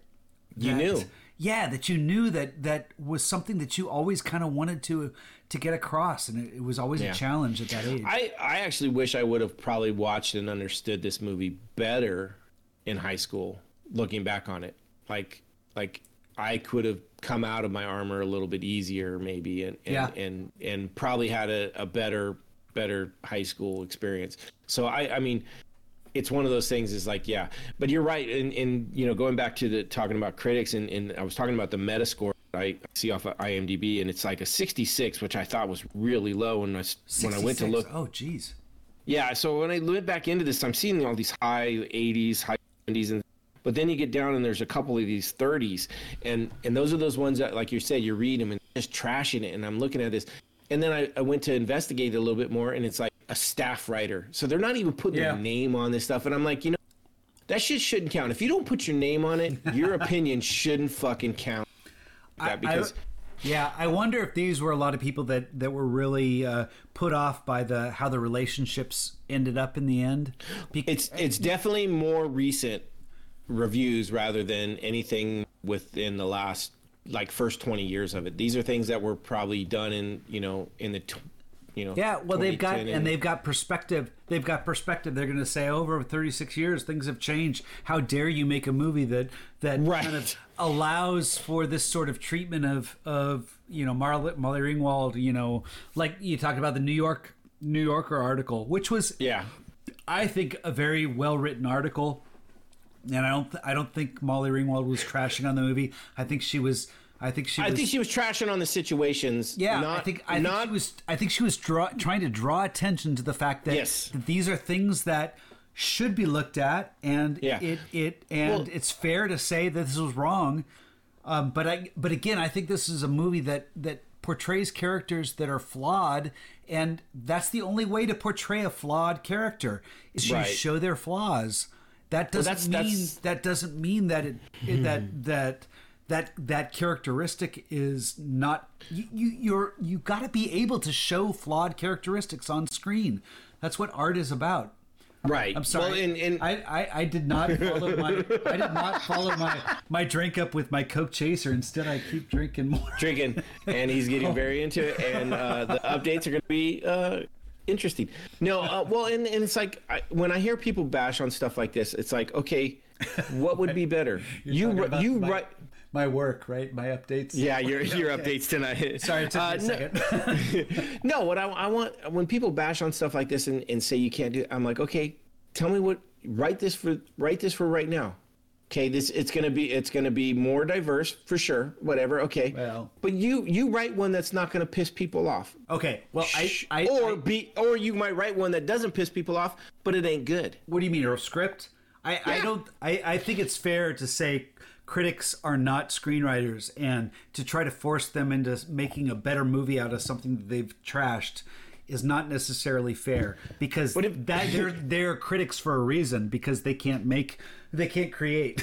so, so True, true. So, that uh, is good. That is good. I like that. so um but uh but but I think there's reasons to critique. I think it's fair to critique something even though you can't make it better. But I think I think it's I think it's But if all you do is trash things, yeah, I think you've got to. I, I think you've got to say why you're why and to to. Oh God, I'm. I'm okay, I'm gonna have a drink. Go ahead. No, but I, I, agree. It's like one of those things is I, I feel if you're to trash things, you should be able to tell us, well, okay, why is it bad? How would you make it better? How could you make this fit your criteria of good?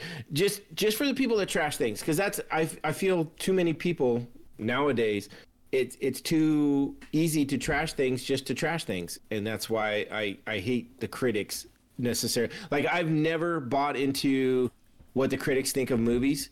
Like I'm never gonna go. Oh, the critics don't like it. I'm ninety percent that I'm probably gonna like it because I, I don't buy into the critic statements of usually what what they say about movies.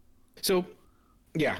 Anyways, I think we I think we've covered most of this we left out. Other than we we didn't really talk about uh, the the janitor and the and then we didn't talk a lot about Paul Gleason and Vernon. I mean, we we touched on them, but there's there's the whole scenes where they have the talk, right? And and uh, and the janitor Carl calls them out for like, hey, these kids didn't you know abandon you. You you kind of have got your own thing going on, and, and I thought it was a great moment. I I can't think of all the words he said exactly, but I think that it's a very telling portion of this movie, saying that you know it, it shows the little bit of adult view onto Yeah. this. Adult view is good, yeah, because it did. It kind of it was a mature look at at, Mm-hmm. at what was going on, and it was very effective. And and and as we as we watch the movie, as we get older, it resonates a little more. You know, it's it's like Right. yeah, and that's that's an interesting thing about this movie is it's worth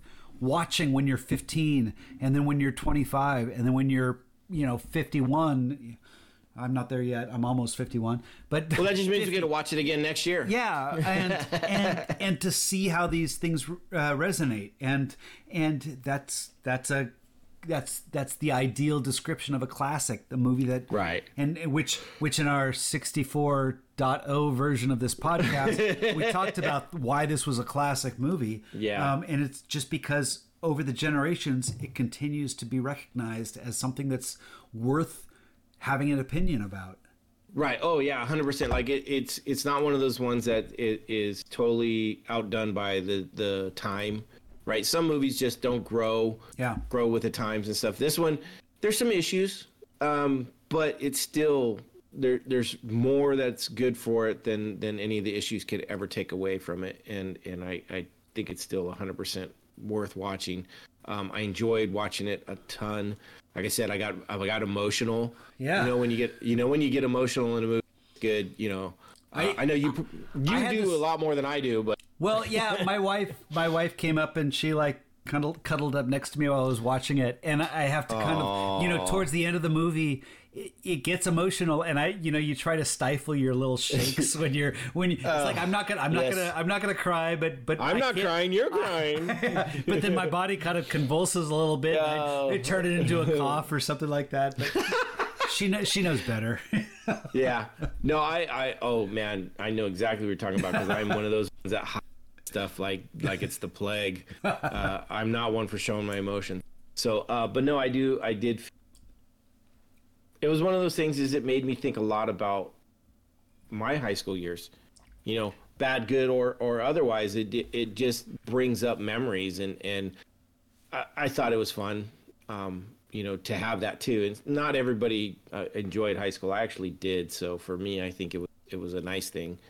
Um, but uh, it's one of those that yeah, it it it touches a nerve for sure. Yeah. In a good way.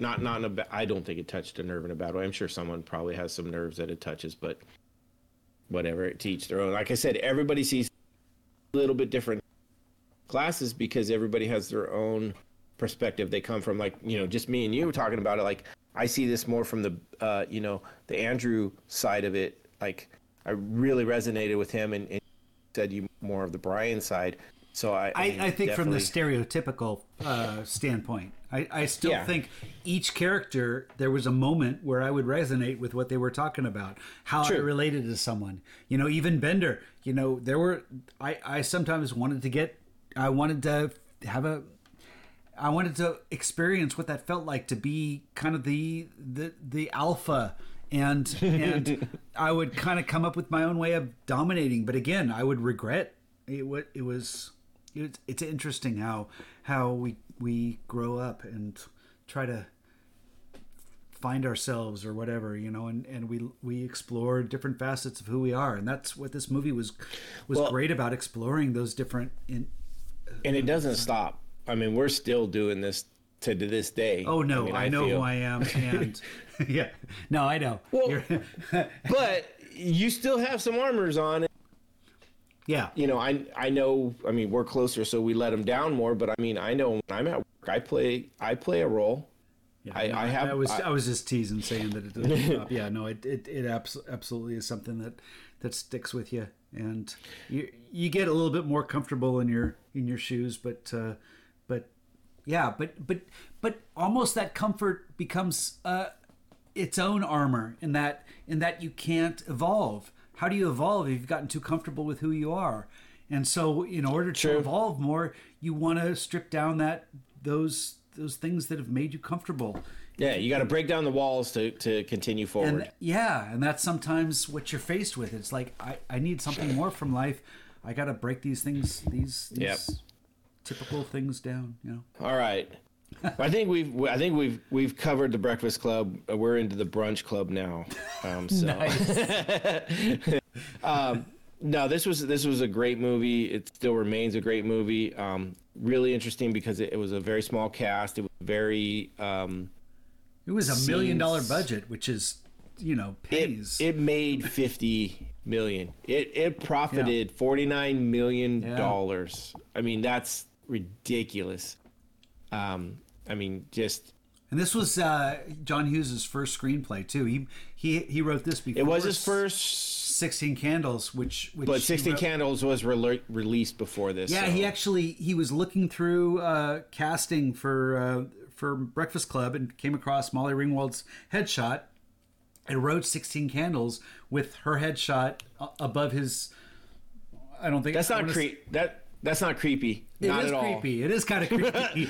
and I, would, I No, was I- about to say computer, but I don't know if they had computers back then. Maybe it was his typewriter or something. I don't know. Uh, he might have had like a commodore 64 or something You're right. like that You're right. Yeah. what, what, what was it they used in weird science he probably had that computer that was probably actually his That's awesome. Yeah. oh yeah. You know, I, I, I, I don't know. We've we've done the John Hughes thing now, and, and we did Ready Player Two, which had the whole. Oh, I we I definitely want to do uh, Weird Science and Sixteen Candles because they're both very Great. very I love memorable movies to both me. Both of those, and we could yeah, yeah, and they have I- they have their different uh, their different takes. Even Pretty in Pink, I was I almost watched that. I never liked Pretty in Pink. which I is makes it. it. more interesting, and especially after watching that whole scene with with um, uh, uh, Ready Player Two, where they talked about Right. Talked about Ducky I, and- I love Ducky's character, but I totally see what that was talking about. How he was not a character that you would have really accepted getting the girl, and what's that all about psychologically? Why is it fair for audiences to choose whether the the the uh, whether or not Ducky gets Molly Ringwald or not. You know, that was basically how that movie. Because when I saw it the first time, I wanted Molly Ringwald, and Ducky didn't deserve. But if it was That's Robert why- Downey Jr., would it would would he? No, he wouldn't. No, No Ducky, unless I was Ducky. and I wouldn't be called Ducky. No, that wouldn't work. I'd be known as Turtle or something, not not Ducky. nice, nice. Um, no, I, I would love to go back and see. There's a bunch of movies. I mean, that there's there's all the movies that came out in the '80s that were in that teen kind of. I mean, Better Off Dead. You know, there's um, a couple other ones that were uh, Ferris Yeah. Bueller's Day Off. Uh, Ferris Bueller's Day Off is a great movie. I love I read. I read on Wikipedia that he shot this in at the same time he shot Breakfast Club at the same, and which I I just read this. No, there's there's they're supposed to be from the same high school. I'm not just shot- saying there was something like on the 25th anniversary of of something. John Hughes said that he shot shot them at the same time, and I I I didn't buy it. I almost want to go back and and research. that. Yeah, something's wrong with that. Now, look on Wikipedia. It's on there on Wikipedia, 'cause- so it's like it's like generic information. Yeah, gener- Wikipedia is not always right, but I know that they were supposed to be at the same high school, so the- theoretically, um, Claire Bender and all them would have known who Ferris was. But this is where we get into the whole Ready Player Two, uh, John Hughes world, World, yes, exactly. which is kind of fun. Yeah. They were all at Shermer High, Yeah. right? They had the scene from Shermer High. Um, so yeah. Well, I mean, it, it, if you think about it, yeah, the whole Ready Player uh, Two aspect of it is, um, uh, was it no? It was one. No, No, Ready Player two. Two.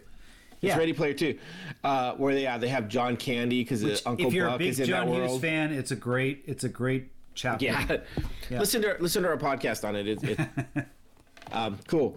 I I'm not sure what else I have to say about this movie other than um, I I kind of part of me would love to see a reboot. No. No, no, I- but hear hear me out. Hear me Okay. out. Okay. a reboot to do it in a modern time like not necessarily like okay we're gonna have claire or brian i mean but just i would love to see someone try and do the same type of thing but for today's kids like how would they make this work with with phones and and uh, all the shit that's going on nowadays i not to saying that i'm expecting anything miracles or to redo it and make it better um i would just i i would love to see someone try and see what they could do Yeah, almost like another generation and, ha- Yeah. and how it plays out. I, I get you. I, I it makes I'm not saying a breakfast club, but makes uh, me the nervous idea because of it. uh, yeah, it's almost like you got to get someone who's so in touch with this generation that could capture what that's about because that's what John Hughes was so brilliant about. Yeah, he was would- good. He, he captured the '80s, and He was a, he was a teen at heart. yeah, and it was creepy. Probably, yeah. But uh, but uh, if you could find a new creepy director that can that can pull out Oh, I'm sure we could find a creepy director. generations What- of the what- 2020s or whatever. what's what? Uh, what is it? Weinstein? Is that the? Oh, duh. Yeah. I said creepy director. Come on. Yeah, yeah. You can I- get I- I could see You can get Cosby to play the principal. Yeah, Uh. I, I, I would I would watch it. I would definitely watch it. I just I would be very suspect of. I, I would not want them to. I would not want them to call it Breakfast Club. I would want them to find a new name. But I mean, I I would love to see the idea of the same type of being made today, and see what they could do with it. Yeah, you're right. Uh, capture that that uh, that dialogue that where people interact. You don't see Yeah. movies anymore that. Well, do you? I mean, we should explore. We haven't seen a movie. We haven't seen any new movies. Well, they don't. They don't sell. they don't sell on Netflix. You know, you want to see action True. and stuff like that. Uh, it's hard to find a, a talkie, if you call it. You know, in in when I went to film school, the the movie I made in uh, my senior year of film school was very heavy dialogue. The movies that I looked at, it's funny. We've we've reviewed two of them. Raiders of the Lost Ark. I looked at the scene with Brody and Indiana Jones when they're talking in the in the uh, in his house, and I watched yeah, yeah. a lot of Breakfast Club too, because I wanted because there was so much heavy dialogue. I I was I I did a movie that my brother wrote the script, and it was basically about two brothers that had a dialogue in a bedroom. So it was about 30 minutes and I had to I wanted to figure out a way of trying to carry the carry the action if you will through 30 minutes. And so I watched these two movies heavily to try to see how they move the camera around, how they got reaction shots. Um, uh, and it's interesting that it was Raiders of the Lost Ark was was the was one of the other ones, even though it only had a couple scenes that were were just limited. There's to, there's a lot of movies that have. Uh, um, so one that comes to mind is uh, um, Farewell to the King with uh, Nick Nolte. oh wow, I, I don't think I've seen that, but but I know Um, what, exactly what you're talking about. Is that a So- talk, talking movie? There's some very heavy dialogue uh, portions of that movie because I remember my senior year when I had my my theater class, I pulled from that one of the monologues that I had to read, and it was one of those ones where I I let my emotions go and I opened up a little bit, and it was one of those things, and, and I still remember this day. I can't remember exactly what it was, but I I remember watching that movie several times, and was so moved by that section of the the monologue that I was like, okay, I got to do this, and it was it was really cool. So I, I get what you're saying, but yeah, we don't we don't get a lot of that anymore, or at least I I don't think I've watched much of that anymore. So it'd be interesting to see, you know, maybe look for something like that. That'd be kind of fun to do. We'll find got to find something new like that and Yeah. and review it. My Cool. bladder is about to explode, so Yeah. why don't you wrap this podcast up and uh, All right. Well, that's that's uh, the Breakfast Club, or that's how we see the. Um. Uh, hopefully, you guys are still with us and and uh, join us for other episodes where we talk about other movies. Or see you in review podcasts where we go through and we check out all of the chronological MCU release. So not only uh, movies but uh, shows. We're currently about to. We're getting ready to do Ant Man, right? That's next, next week, right? Yeah, next week is Ant Yeah, Man. I, I like that we're slowing down the pace, and I don't think there's any problem with that because No. because we. I, um, I almost know, feel our- bad. Like I want to go back and do Right. on some well, of we the did. movies. Uh, we did uh, uh, Avenger: Age of Ultron, and it was like our longest podcast ever, and it was fascinating. And and it was one movie. Yeah. So and, and to know that we Our did, we did like three movies before that, you know, we're I don't know. Our, our podcast was longer than the movie. That's nice, nice. But we'll see well how Ant Man turns out. Um, Yeah. but I think but we'll be about I right think there. it's better because we get we get deeper and um, it's more interesting. Yeah. Okay, I'll let you So, yeah, that's- because I'm about to run off. Yeah. Nope. That's where we're at. No, we're we're pretty much done. So uh, join us there. Rate, re- rate, review, and subscribe on any of your podcast networks uh, that you find us, and uh, give us an email and let us know how you feel, uh, what you want us to talk about, and uh, that's about it. All right. Good And- night, everyone. Good night.